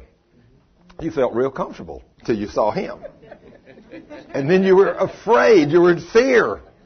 Some of you know what I'm talking about. But if you topped that hill and the speed limit was 60 and you'd had her cruise control set right on 60, no problem, right? No problem. No problem. You just go right on because you know you're totally within the confines of the law. Well, I see this is the reason God made Satan and his host of demons. Because he made a set of rules and he told you and me, he said, you walk in my love. And you, he said, if you keep yourself from sin. In fact, I want you to turn while I'm right here. I had a woman tell me one time, turn to uh, 1 John 5. I had a woman one time listening to one of my tapes, and she said, when you made this statement in 1 John 5, I stopped the tape and said, there is no way that guy is totally in error. That can't be what that says. I've read that book many times and it don't say that. So she turned back over to 1 John 5 and guess what? It did say that. So she said, I do not know how I've missed that. I want you to turn to 1 John 5 and start with verse 14. Now, actually start on verse 13. These things have I written unto you that believe on the name of the Son of God. So who do you write these things to? The Christians, the church wrote these to us, that you may know that you have eternal life and that you may believe on the name of the Son of God. Then he says, and this is the confidence that we have in Him. This is the confidence that we have in the Lord. If we ask, ask what? Anything. Wow. I mean, He gave us no limitations, did He? And this is the confidence that we have in Him, that if we ask anything according to His will, Oh, okay, so we need to find out what is His will then. According to His will, and He will hear us, and if we know that He hears us, whatsoever we ask, we know we have the petition that we desired of Him. Because how many times does He promise His yes? Every time. Praise God. Absolutely right. Now he says, now then in verse 16, if any man see his brother sin a sin which is not unto death. Ooh, that's scary. If you see your brother sin a sin that's not unto death, well, how do you know if he sinned a sin unto death? What do you have? Anybody remember the story of Ananias and Sapphira in the book of Acts? They had a little piece of land, and let's just say that uh, they made up a story that uh, uh, we're, we're going to sell this piece of land. We're going to sell it for fifty dollars, but we're going to tell Peter in the church we got thirty for it, and we're going to give it all to the Lord. We're going to really be somebody. So they make this up. They sell a piece of land for fifty dollars. They go down and says, Peter, we sold our piece of land for thirty dollars, and we want to give every bit of it to the Lord. Peter said, You have made up this story. You have lied to God. You have not sold this piece of land for thirty dollars. Was not this piece of land yours? You didn't have to sell it. And when you did sell it, you could have sold it for whatever you wanted to, and you could have given God anything you wanted to. But you've lied to God, and you said you sold it for $30 when you sold it for $50. Now you've lied to God. Because of this lie, you're going to die. And bam, he fell dead right there. Is that scary? Yes. Very. Then three hours later, after the men had just buried him, they went right out dug a hole and throwed him in it and wrapped him up in a sheet and covered him up. Come right back in. His wife walked in. He said, Sapphira, did you and Ananias really sell that piece of land for $30? Yes, that's the price. You're gonna give it all to God? Yes, that's the price. He said, You have lied too. And because you have lied, it's over. You're going to die. Bam, she fell dead. And it said, Great fear fell upon the church. Ooh. Can you only imagine? Okay, folks, God said in His Word, everybody is to tithe, bring your tithes into the storehouse. So now then, if you made $500 this week, you owe God $50. First, come down. Here's the offering box right down here. Bring your tithe. Ask them, how much money did you make this week? Well, I made $500. Okay. You owe God 50. Put it right there in that box. Come down. Put it in there. The guy walks back, goes down his seat. Say, how much money did you make this week? I made $700. No problem. I got a good job. You owe God 70. No problem. put my seventy dollars in there. In fact, I'm going to put an extra five in there. I'm going to put seventy-five in there. And I turn around and take one step, and I fall dead. And somebody said, you know, I wondered what was going to happen because I know I paid him a thousand dollars myself last week. I know he made more than seven hundred and fifty dollars, and he died. And they said, oh, oh, okay, we'll take him out then. You know, next. how much money did you make this week? Well, now how many after that's going to be truthful? Everybody. If I made five hundred dollars, three hundred dollars, or three thousand dollars, I guarantee I'm going to tell the truth. Isn't that amazing? Now then, hey, see, God says everybody is supposed to tithe. He says, if you don't tithe, I will curse you with a curse. You want to know why lots of people in the church got problems? Because they don't tithe. You know, that's like one day a lady was in church and, and they were getting ready to take up the offering. And she said, all of a sudden, angels appeared. I saw angels. And I thought, what is going, Lord, what's going on? And he said, these are my angels that are keeping record for me. And this woman starts to give, and this angel's right up there watching. He's looking to see what she's writing. He said, what are they writing down? Said, they're writing down how much she's giving and the attitude of her heart which she's giving it. Because I love a cheerful giver. So he said, those that give the tithe, and if they give it with a joyful heart, I will bless them. But if they give it, but don't give it with a joyful heart, they're not going to get no rewards. That's scary too, isn't it? We think, Lord, we wonder why we're not blessed in the church. We don't do what God says, I'm telling you. But when we do what He says, He blesses our socks off. Now, He says, if any man sees his brother sin a sin which is not unto death, I mean, to think about that. He shall ask and he shall give him life for them that sin not unto death. So obviously there is a sin unto death. What is it? We don't necessarily know, do we? We know that lying was a sin unto death back in the first church in Jerusalem for two people. But if lying was a sin every time, how many, how many of you would be here today? None of you. I guarantee every one of us have lied somewhere in our life. I don't care who you are, you have told a little white lie. I told a lie to my wife the other day, brought a, brought a stopped up hand on me. I didn't even plan to do it. I didn't premeditate it, but it brought a stopped up head. And when I asked the Lord, Lord, what is wrong? He said, you lied to your wife. Of course, then when you go to Cheryl and say, honey, I lied to you, well, you got to think, what, you lied to me? What did you? And then when I tell her what, oh, well, she said, that's nothing. Yeah. But to God, it was something. Yeah. So, see, God thinks a whole lot more about sin than we do. He means what He says. Now then, He says, there is a sin unto death. I do not say that you shall pray for it. Is that what your Bible said? Did yours say there is a sin unto death and that you're not supposed to pray for a sin that's a sin unto death? So what is the secret here? Hey, that's exactly it, Sharon. I don't know. Why do you think God didn't say that this and this and this is a sin unto death? Because if he'd have told me this and this was a sin unto death, I'd have made sure I stayed away from them sins, wouldn't you, brother? But he didn't tell me. He didn't tell me what they were. So how do we know? We don't know. And so what does that, what should that tell us when it comes to sin? What should we do? Don't take the chance on picking the wrong one. It'd be like taking a 38 revolver and putting one bullet in it, spinning the cylinder, and put it up and say, well, we're going to try it. Did you know that I was talking to a woman the other day? She had a son. He was playing Russian roulette with some kids, and he killed himself. Can you imagine anybody would be that dumb? Isn't that awesome? What a bunch of stupid kids will do. Put a live bullet in a chamber and spin it and then take, pull the gun back, put it in their head and pull the trigger and then laugh when it don't go off. Well, you were lucky that time and another one does it. Oh. And when it come his time, it went off and it blew his head off. It killed him. Who do you think was there inspiring them to do that? Our good old buddy, the devil. It certainly wasn't God. Them kids that day were totally controlled by the demons of hell. And that's what Satan comes to do, to steal, kill, and to destroy. But the Lord says, all, verse 17, all unrighteousness is sin, and there is a sin not unto death. And I am so glad.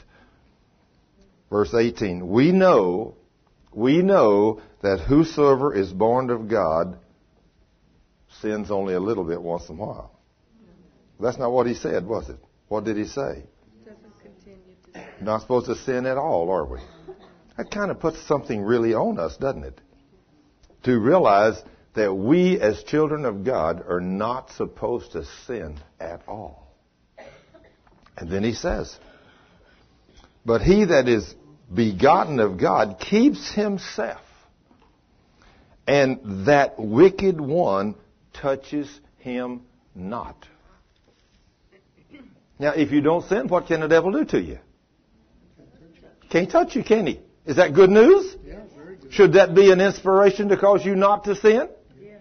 Absolutely.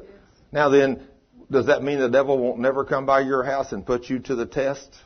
Oh no, he'll come by and put you to the test.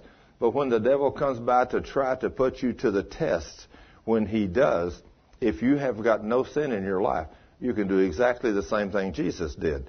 When the devil came to Jesus and tried to test him for those 40 days, what did Jesus do to the devil every time the devil said something to Jesus? He said, It is written. That's right, young lady. The Lord came back and he said, It is written, Satan. And did Jesus, did the devil leave Jesus the first time he said it? No. So the second time when he said it, he didn't leave then either, did he? And the third time, the devil started quoting the scripture. Is that dangerous? Yes. Yes. That means you better know the word. Because the third time the devil says, it is written. Put yourself up on the temple and jump off, for it is written, He will send His angels and give them charge over you, lest you dash your foot against a stone. And that is written in Psalm 91. The devil knows the Word of God. Far better than you do, I can tell you for sure. He was quoting it. And Jesus said, Satan, it is also written, Thou shalt not put the Lord thy God to the test, and you shall serve him only. He said, Now get out. And when he finally commanded the devil to leave, the devil left him. But guess what he did? He left him till a more opportune time. Which means he's going to come back. So, like a lady come here one day and she said, Mr. Scrivner, I want you to pray a prayer for me that the devil won't never be able to touch me again. I said, ma'am, you would not like that prayer. And she said, well, if there is a prayer that you can pray where the devil can't never touch me again, I want you to pray it. I said, ma'am, you ain't going to like this prayer. She said, pray it. So I reached over and put my hand on her and said, Father, kill her in the name of Jesus.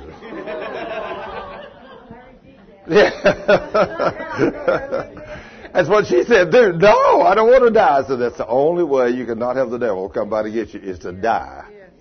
I told you you wouldn't like this. She said, no, no, I don't like this. I am not going to die. I said, okay, just gird up your loins and be ready to fight the devil when he comes. Because God's given you all power over him. And if you don't walk in sin, he has to flee from you. Because James 4 7, James 4 7, Jesus clearly said, submit yourself to the Lord and resist the devil and he'll do what? He will flee from you. So see, whenever any kind of depression comes upon you, any kind of pain, any kind of sickness starts coming upon you or anything, realize the devil is in your house. Don't yield to it. I mean, you, we, I was a dummy as a Christian. I was such a dummy so many years that whenever I can remember, I used to have this problem. I mean, you know, my back. I mean, I started out as a young man having back trouble. Well, every once in a while my back would go out or I'd do something and I'd hear a little pop or, oh, oh my goodness gracious, or I'd pick up, reach over and pick up something like 40, 50 pounds. Oh, oh goodness gracious. And I couldn't move, couldn't bend. I'd have to go to the doctor and I'd say, oh my gosh, my back's gone out again. And oh Lord, oh, this, you know, you just can't believe what you say. Well, six or six times at least in my life I was in the hospital or for on crutches or something with uh, for uh, uh, when I was in the military. I don't consider it being a hospital, but I was down to whatever, and uh, they put uh, me on a stretcher and did all kinds of things. I'd lay there for a week or whatever, And I'd finally get where I could walk again, or I'd walk on crutches for a week or whatever. And I finally asked a doctor. I said, why is it that I have so much back trouble?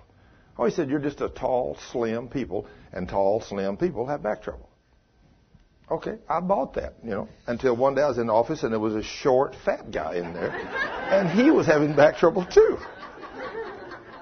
And I thought, this is not, if short, fat people have back trouble and tall, skinny people have back trouble, then it ain't tall, skinny people, it's people. And so, one day when I learned Jesus bore my pain, my sickness, gave me power and authority over the devil, and I received Jesus as my healer, I thought, hey, I'm not going to have any more troubles. So I go along there for a few years and absolutely not a pain or nothing. Everything's going good. Then one day I'm out there in my shop. I come around the corner and when I turn, I hear my back just like that. And man, I fall over on my face on the hood of my Dodge truck and my back is just killing me. And if it had been a few years before, I'd have said, whoops, it's gone out again. Call 911. Got to go to the doctor. But this time I just looked up and smiled. And I said, oh, it's just you, devil. You showed up again. You tried to knock my back out. I said, I'm a son of God. The Word of God clearly says that you have to be subject to me. Now in Luke chapter 10, verse 19 and 20, Jesus said, Behold, I give unto you power to tread on serpents and scorpions and over all the power of the enemy. And nothing shall in any means hurt you. Nevertheless, rejoice not in this, that those evil spirits have to be subject to you, but rather rejoice because your name's written in heaven. How much power do you give me over them devils? And how, they have to be subject to who? Me. If they, if I have been given all power by the king over these devils of hell and they ain't going to hurt me, and they have to be subject to me, what am I going to do now? Confess I'm down with my back again? Absolutely never again. Oh no, devil. Oh no. So I start quoting all these verses. I come against the devil with it is written. I said, Satan, it is written. I have power over you. Luke chapter 10 verse 19 and 20 says so.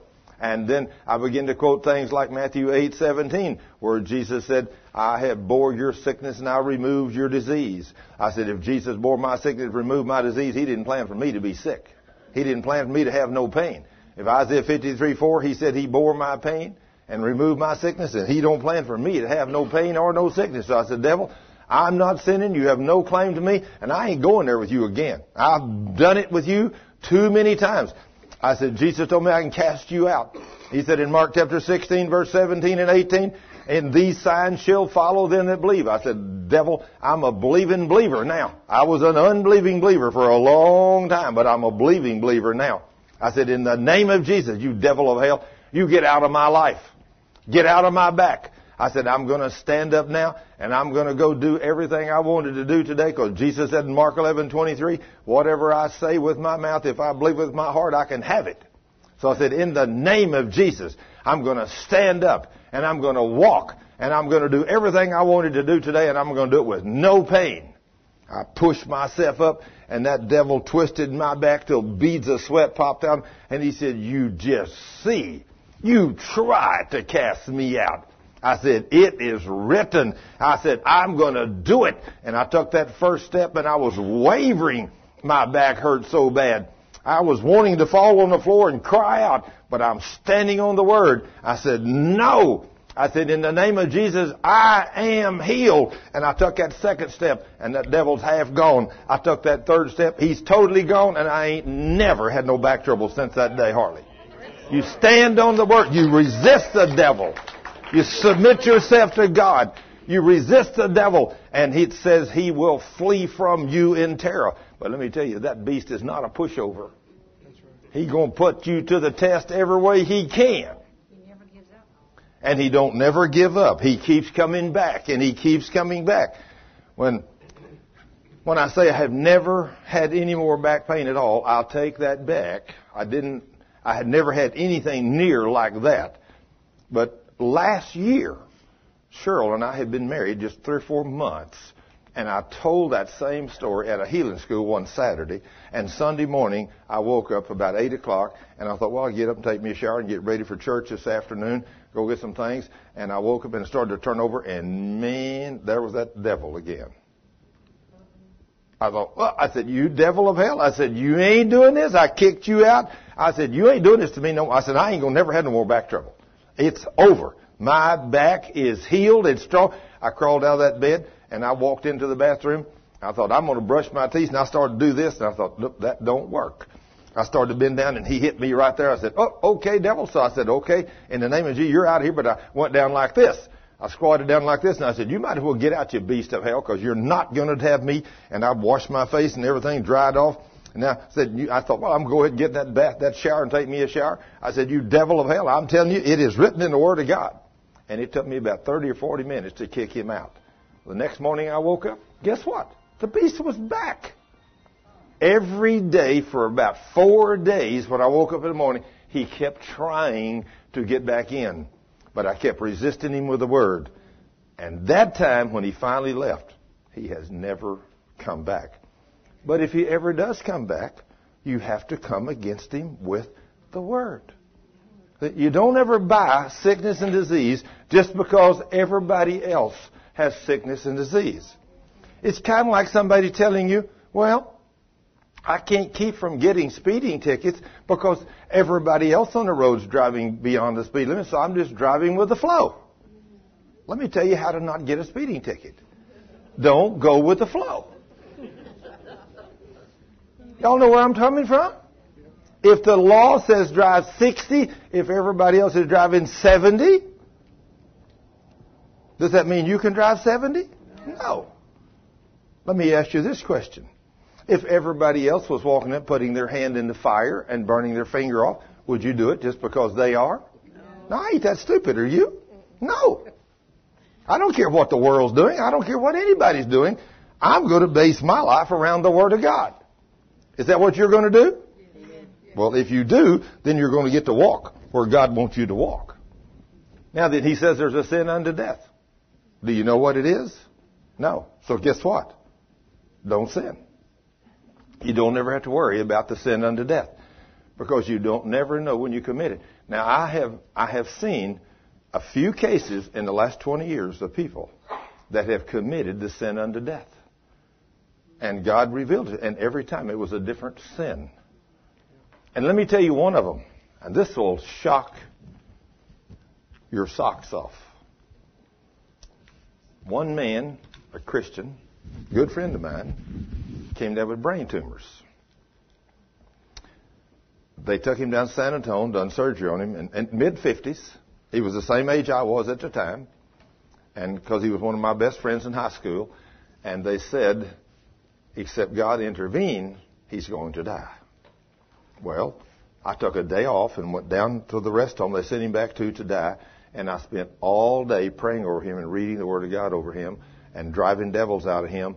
And I left on Monday afternoon, and when I got back home uh, Thursday, they called me and said he died. But this this was the event when I walked into his room. When I walked in that day, I met a woman. I didn't know her. I said, "Who are you, ma'am?" She said, "I'm his wife."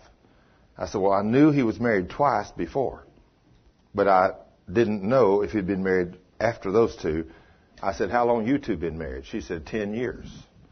I said, "Have you been married before?" "No, my first marriage." I said, "Well, where do y'all go to church?" She told me. And then I asked this question, totally led by the Spirit of God. How many times have you been? I said, when she said they've been married 10 years, I said, how many times have you been to church? And she said, five or six.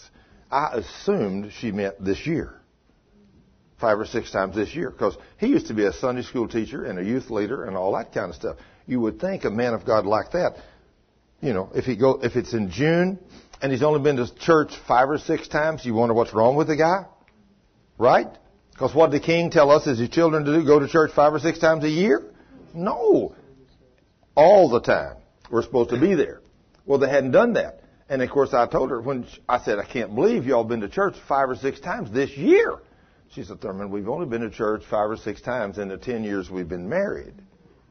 I said, what? She said, You see, I don't believe you have to go to church to serve God.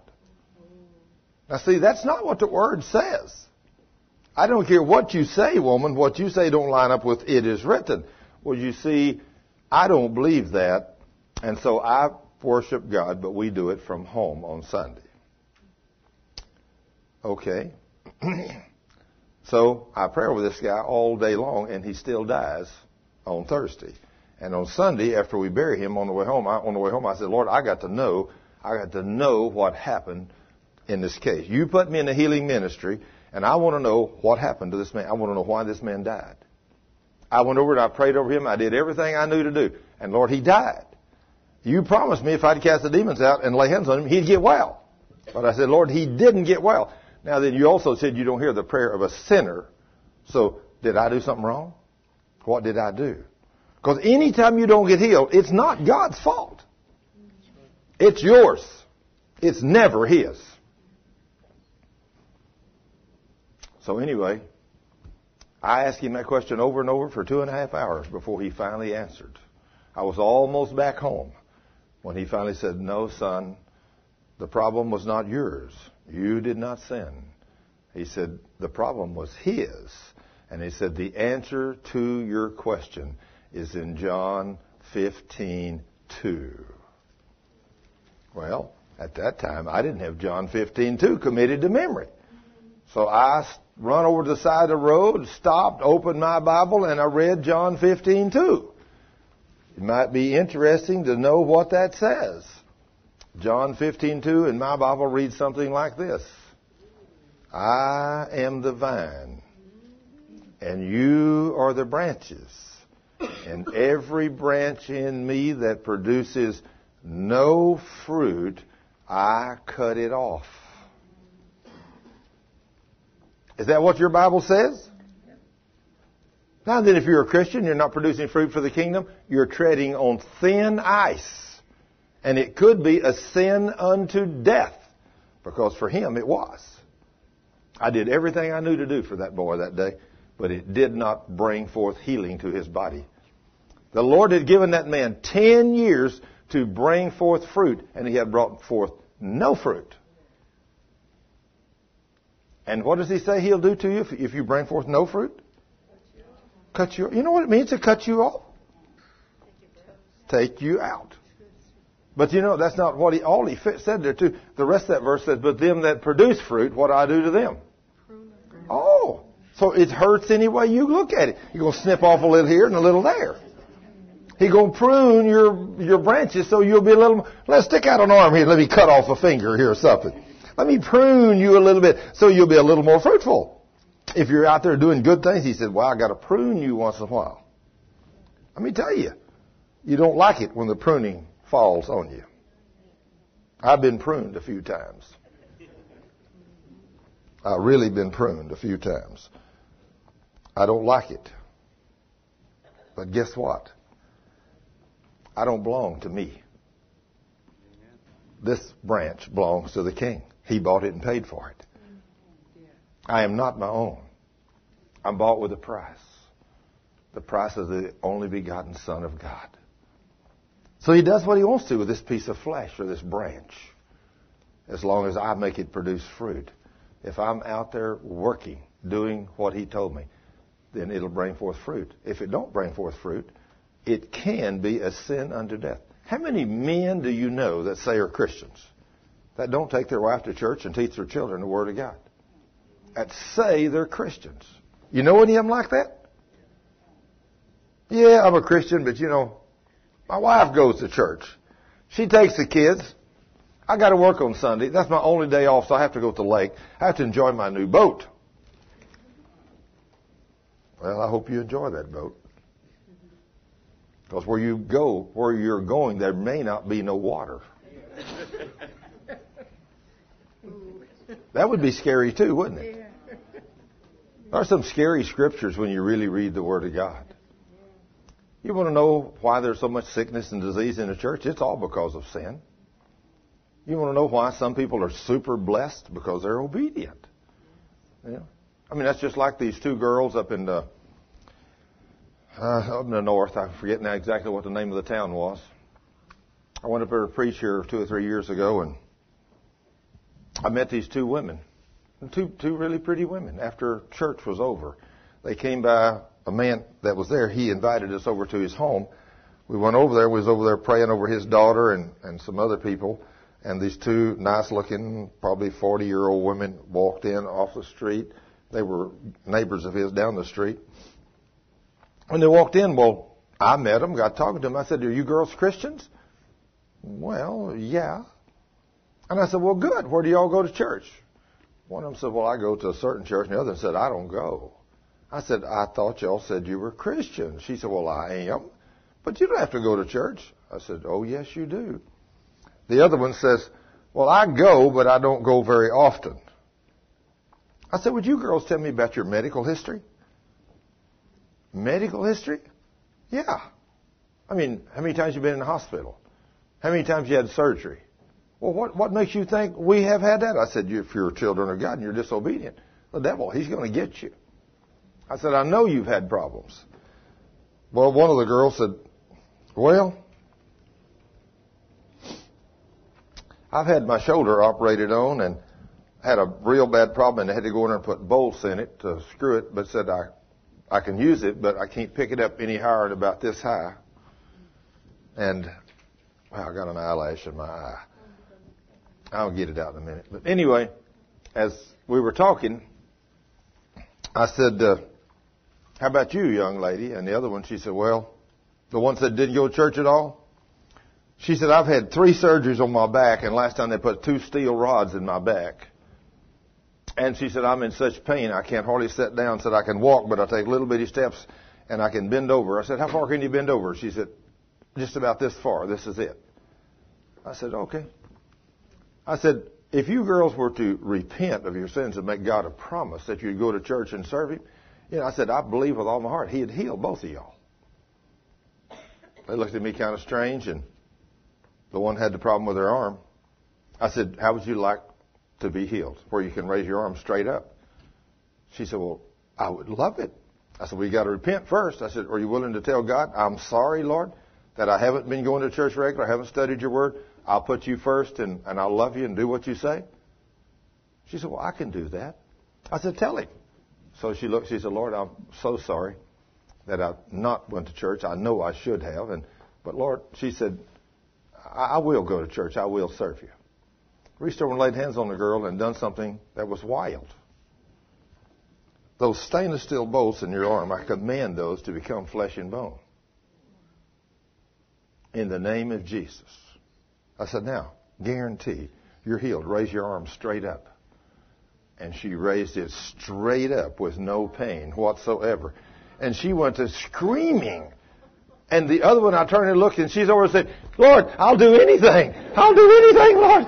I'll go to church. I'll do anything. It got her attention. And I said, Are you serious? And she said, I am serious. She said, I have never seen her raise her arm up like that in my life. And we lived together. She said, There's something supernatural happened here today. I said, Well, it can happen to you too. I said, You you really serious about telling God, Lord, I'll serve you and I'll be obedient? She said, Yes, Lord. She said, Lord, I'll repent. She said, Lord, I'll serve you. I'll love you. I'll go to church. I'll do anything you tell me to do. I putting my hands on her back and I said, In the name of Jesus, I command those stainless steel rods, she said she had her back, to become flesh and bone. I said, Thank you, Lord, for completely healing this woman. I said, Lord, thank you. You said I could ask you anything and you would do it. So I said, Lord, thank you for doing it. I said, Now, young lady, he has healed you. Bend over and touch your toes. And she went right down and touched the floor and come back up screaming, There's no pain in my back. What can God do?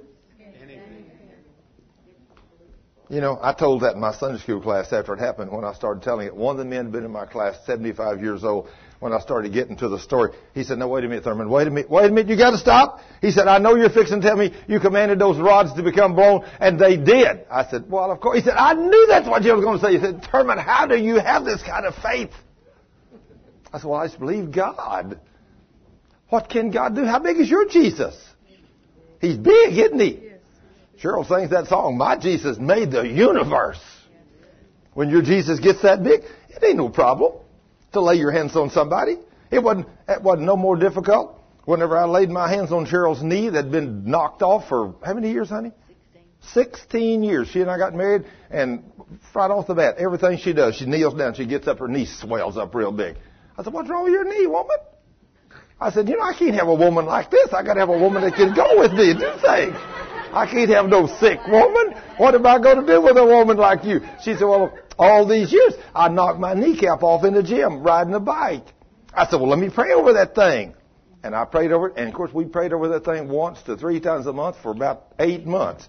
And finally, that need gives her absolutely no problem. Now she can run, jump, she can go skiing, do everything she wants to do. I mean, what kind of promises God give us? Oh. oh, my goodness gracious. So the priest of the home can pray for his wife, and what can you get? Everything you ask for if you're obedient. I mean, I didn't, I mean, gee whiz, I didn't want a crippled up woman that can't do nothing. You know, she may be a few years younger than me, but I didn't want a woman that every time I wanted to go somewhere or do something, she'd fall and trip her knee and got to walk around crippled all the time. I wanted one that could run with me. You know, so how do you get that done? You pray over her. You pray over until the knee gets healed. Is that right, Sharon? I mean, two, three, two years ago, you couldn't run and play, could you? But today, this girl can run and play too. But we prayed over her a few times, just like she said. Every time she came here, somebody prayed over her. And now then today, she's totally healed. That's just like Cheryl. Man, she's healed from the top of her head to the bottom of her feet. I mean, she can run and play, and there ain't nothing wrong with her. If you don't get your answer the first time, and I didn't get it the first time, I asked, and of course her knee did go down, the swelling went down, but in two or three weeks it's back up there again. She'd come crippling in there, and I said, "What's wrong?" She said, "My knee's gone out again." I'd say, "Sit down there, woman." And I'd put my hands on. I said, "You devil of hell, get out of that knee in the name of Jesus."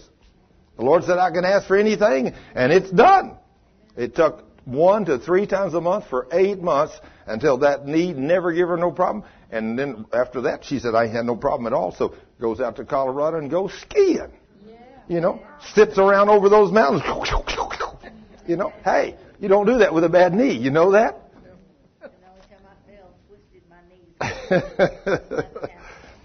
Praise the Lord. What can you do when you got a priest at home that can pray over your wife?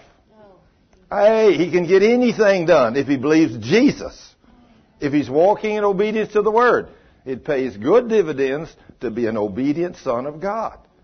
Now then, you know, if you're a woman and you don't have a priest at home, then you're the one that's prays for yourself. Now if you're a woman at home and you got a husband, your husband is the priest and he's the one supposed to pray for you. He's the one supposed to pray. So girls, if you got a husband, you need to pray for him to make sure that he's walking in obedience to God's word. So when you have a need, he can get your, his prayer answered for you. You need to pray for him regular. Because see, Cheryl learned a tremendous lesson one night when she had a tremendous fire burning in her stomach and she woke me up two o'clock in the morning. She said, honey, you got to pray for me. She said, I can't sleep. I got this terrible burning in my stomach. I said, well, how long you had it? She said, about two days. I said, two days? Why haven't you asked me before now? She said, well, good grief. I've been trying to pray. I get it done myself. I said, woman, you're in total rebellion against God. She said, what do you mean? I said, he told you to submit to me in everything. I said, before you married me, you could pray for yourself. But now you married me, now you got to come through me to get to God. He told you to submit yourself to your husband in everything. Not some things, everything. She said, I didn't know that. I said, well, that's what's wrong with us. We don't know these things. I said, repent. She said, Lord, here we are laying her the bed, 2 o'clock in the morning. She's in excruciating pain. She said, Lord, I'm sorry. I repent. I didn't know I was supposed to come through my husband. I knew I was supposed to submit to him, but I didn't realize it was in everything. But she said, Lord, I repent. I reached over and she said, Lord, thank you for forgiving me. I reached over and laid my hand on her stomach and said, you devil of hell, be gone in Jesus' name. And I mean, she was instantly healed. Just like that. Now then, the priest of the home is supposed to be the one that gets it done in the house. But he tells that priest to love that woman too. You know how he tells that man to love that woman? Like Christ loved the church. And any man that loves his woman like that, that woman ain't going to have no problem submitting to her husband, right? Absolutely.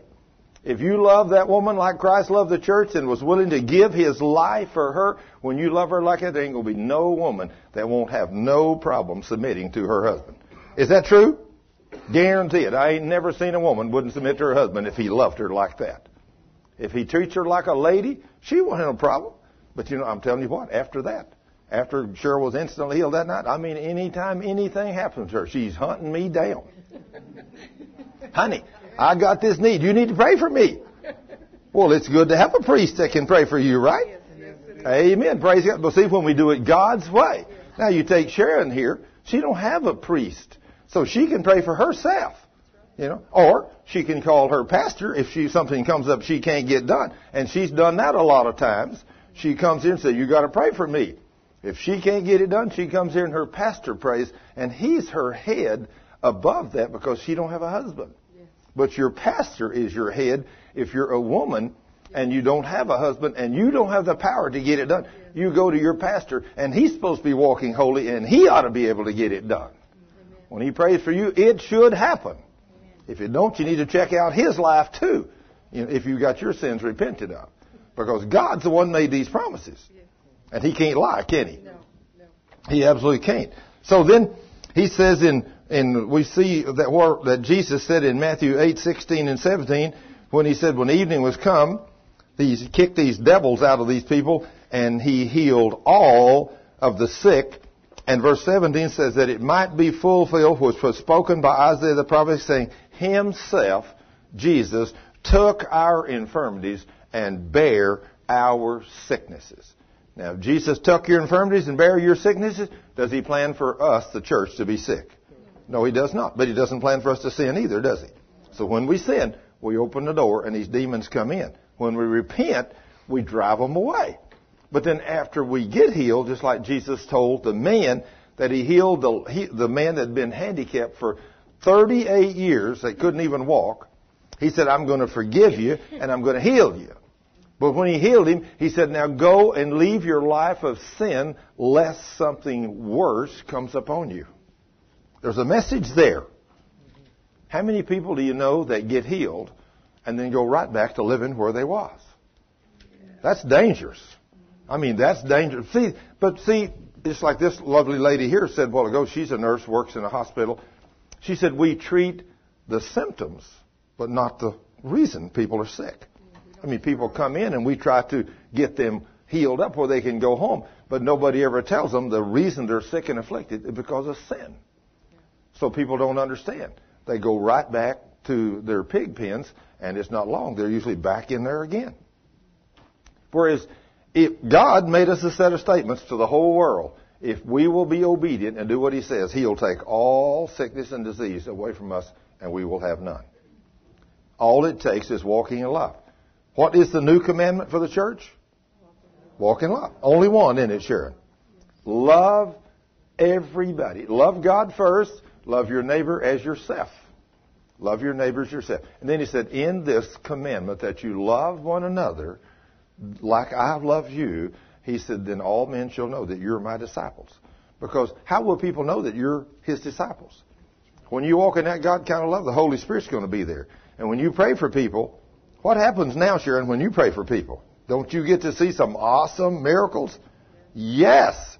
I mean, Cheryl, the same way. She prays for people and awesome things happen. But all you got to do is walk in love. Do what God says. And when you pray, expect these mighty things to happen. Expect them. I mean, I was out at uh, her daughter's restaurant here a while back. I had a little bite to eat out there one night, and one of the uh, men, uh, actually the her daughter and a woman, another woman, owned it together, and the other woman's husband, he's been a champion. Uh, what do you call him? Racquetball player, and he's played it so much his rotor cuffs has gotten bad, and he's got to where he couldn't do anything. So Cheryl said, honey, you need to pray for him. So I got him over. I said, what's wrong? He told me. I said, you know, Jesus wants to heal you. He'll use my faith to heal you. Well, okay, Thurman, if you want to pray for me, go ahead. I did. The other night I was out there and he said, wow, thank you for that prayer. He said, I've been playing uh, racquetball. And he said, man, I thought I'd never get to play again, but said, I'm just as good as I ever was. He said, thank you for the prayer. I said, no, no, no, no, no, don't thank me. I said, the king's the one done it. Jesus the one healed you. Isn't it amazing? You can pray for people and people get healed and they really don't even know where it comes from. Isn't that amazing? See, that's where we're supposed to be walking. People are supposed to know that we're His disciples because first time somebody says something to him, he said, you know, Thurman got to walk with God because he prayed a prayer of faith for me one night and I couldn't use my arm and now I, I can work and it's got to be God that did that. He prayed in the name of Jesus. He ain't a doctor. He couldn't do nothing. He didn't even touch me hardly. Just reached over and laid his hands on me and said, be healed in the name of Jesus. Is that simple? Is that awesome what God will allow us to do if we walk holy before Him? Yes. In 1 Peter 2.24, he says, who his own self bare our sins in his own body on the tree, that we being dead to sin should live unto righteousness, and by whose stripes you were healed.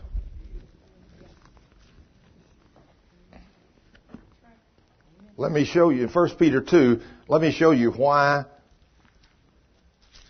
that verse don't work for lots of people.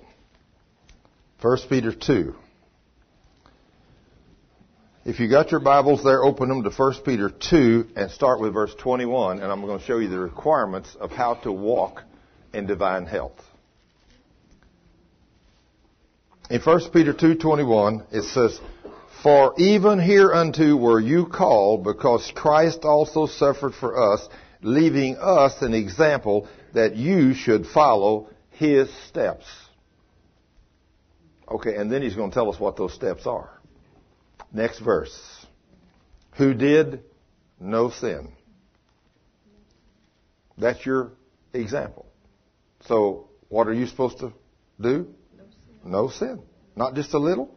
No, none. None. If you want to walk in divine health, no sin. Who did no sin, neither was guile found in his mouth. With no guile in your mouth, you know what most of us are going to have to do? Anybody know what this two inch wide duct tape is?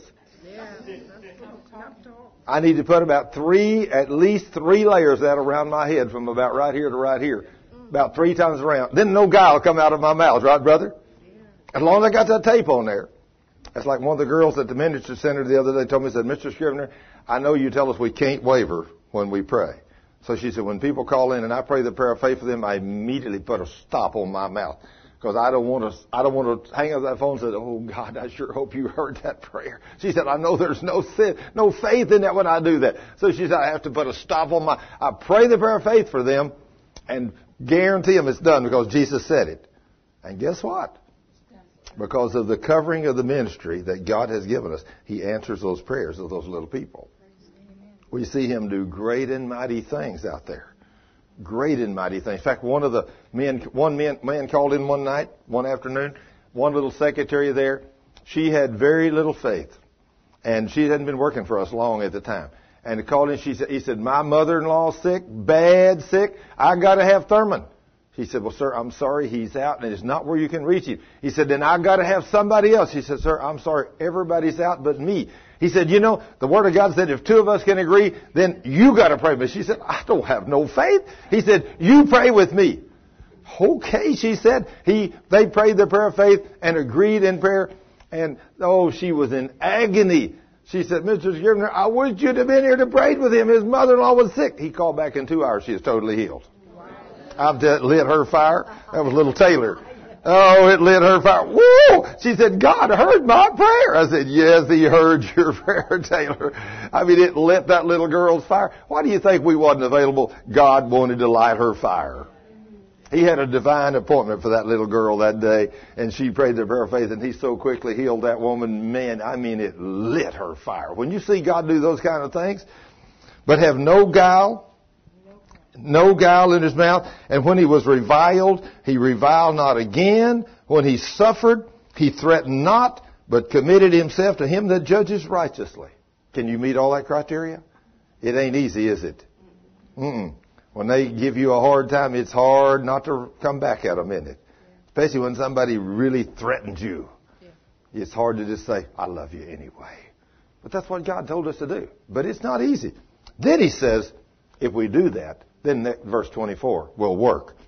Where he says, who his own self bare our sins in his own body on the tree, that we, being dead to sin, should live unto righteousness. Now, if you have died to sin, how can you sin anymore? It's impossible, isn't it? As long as you stay dead. But when you resurrect this beast, and bring that this beast we live in, when you resurrect it back to life, and it sins, then you're in trouble. But if you'll leave it dead, and you'll let Christ live through you, then you can live in total divine health. And you won't ever have to be sick again.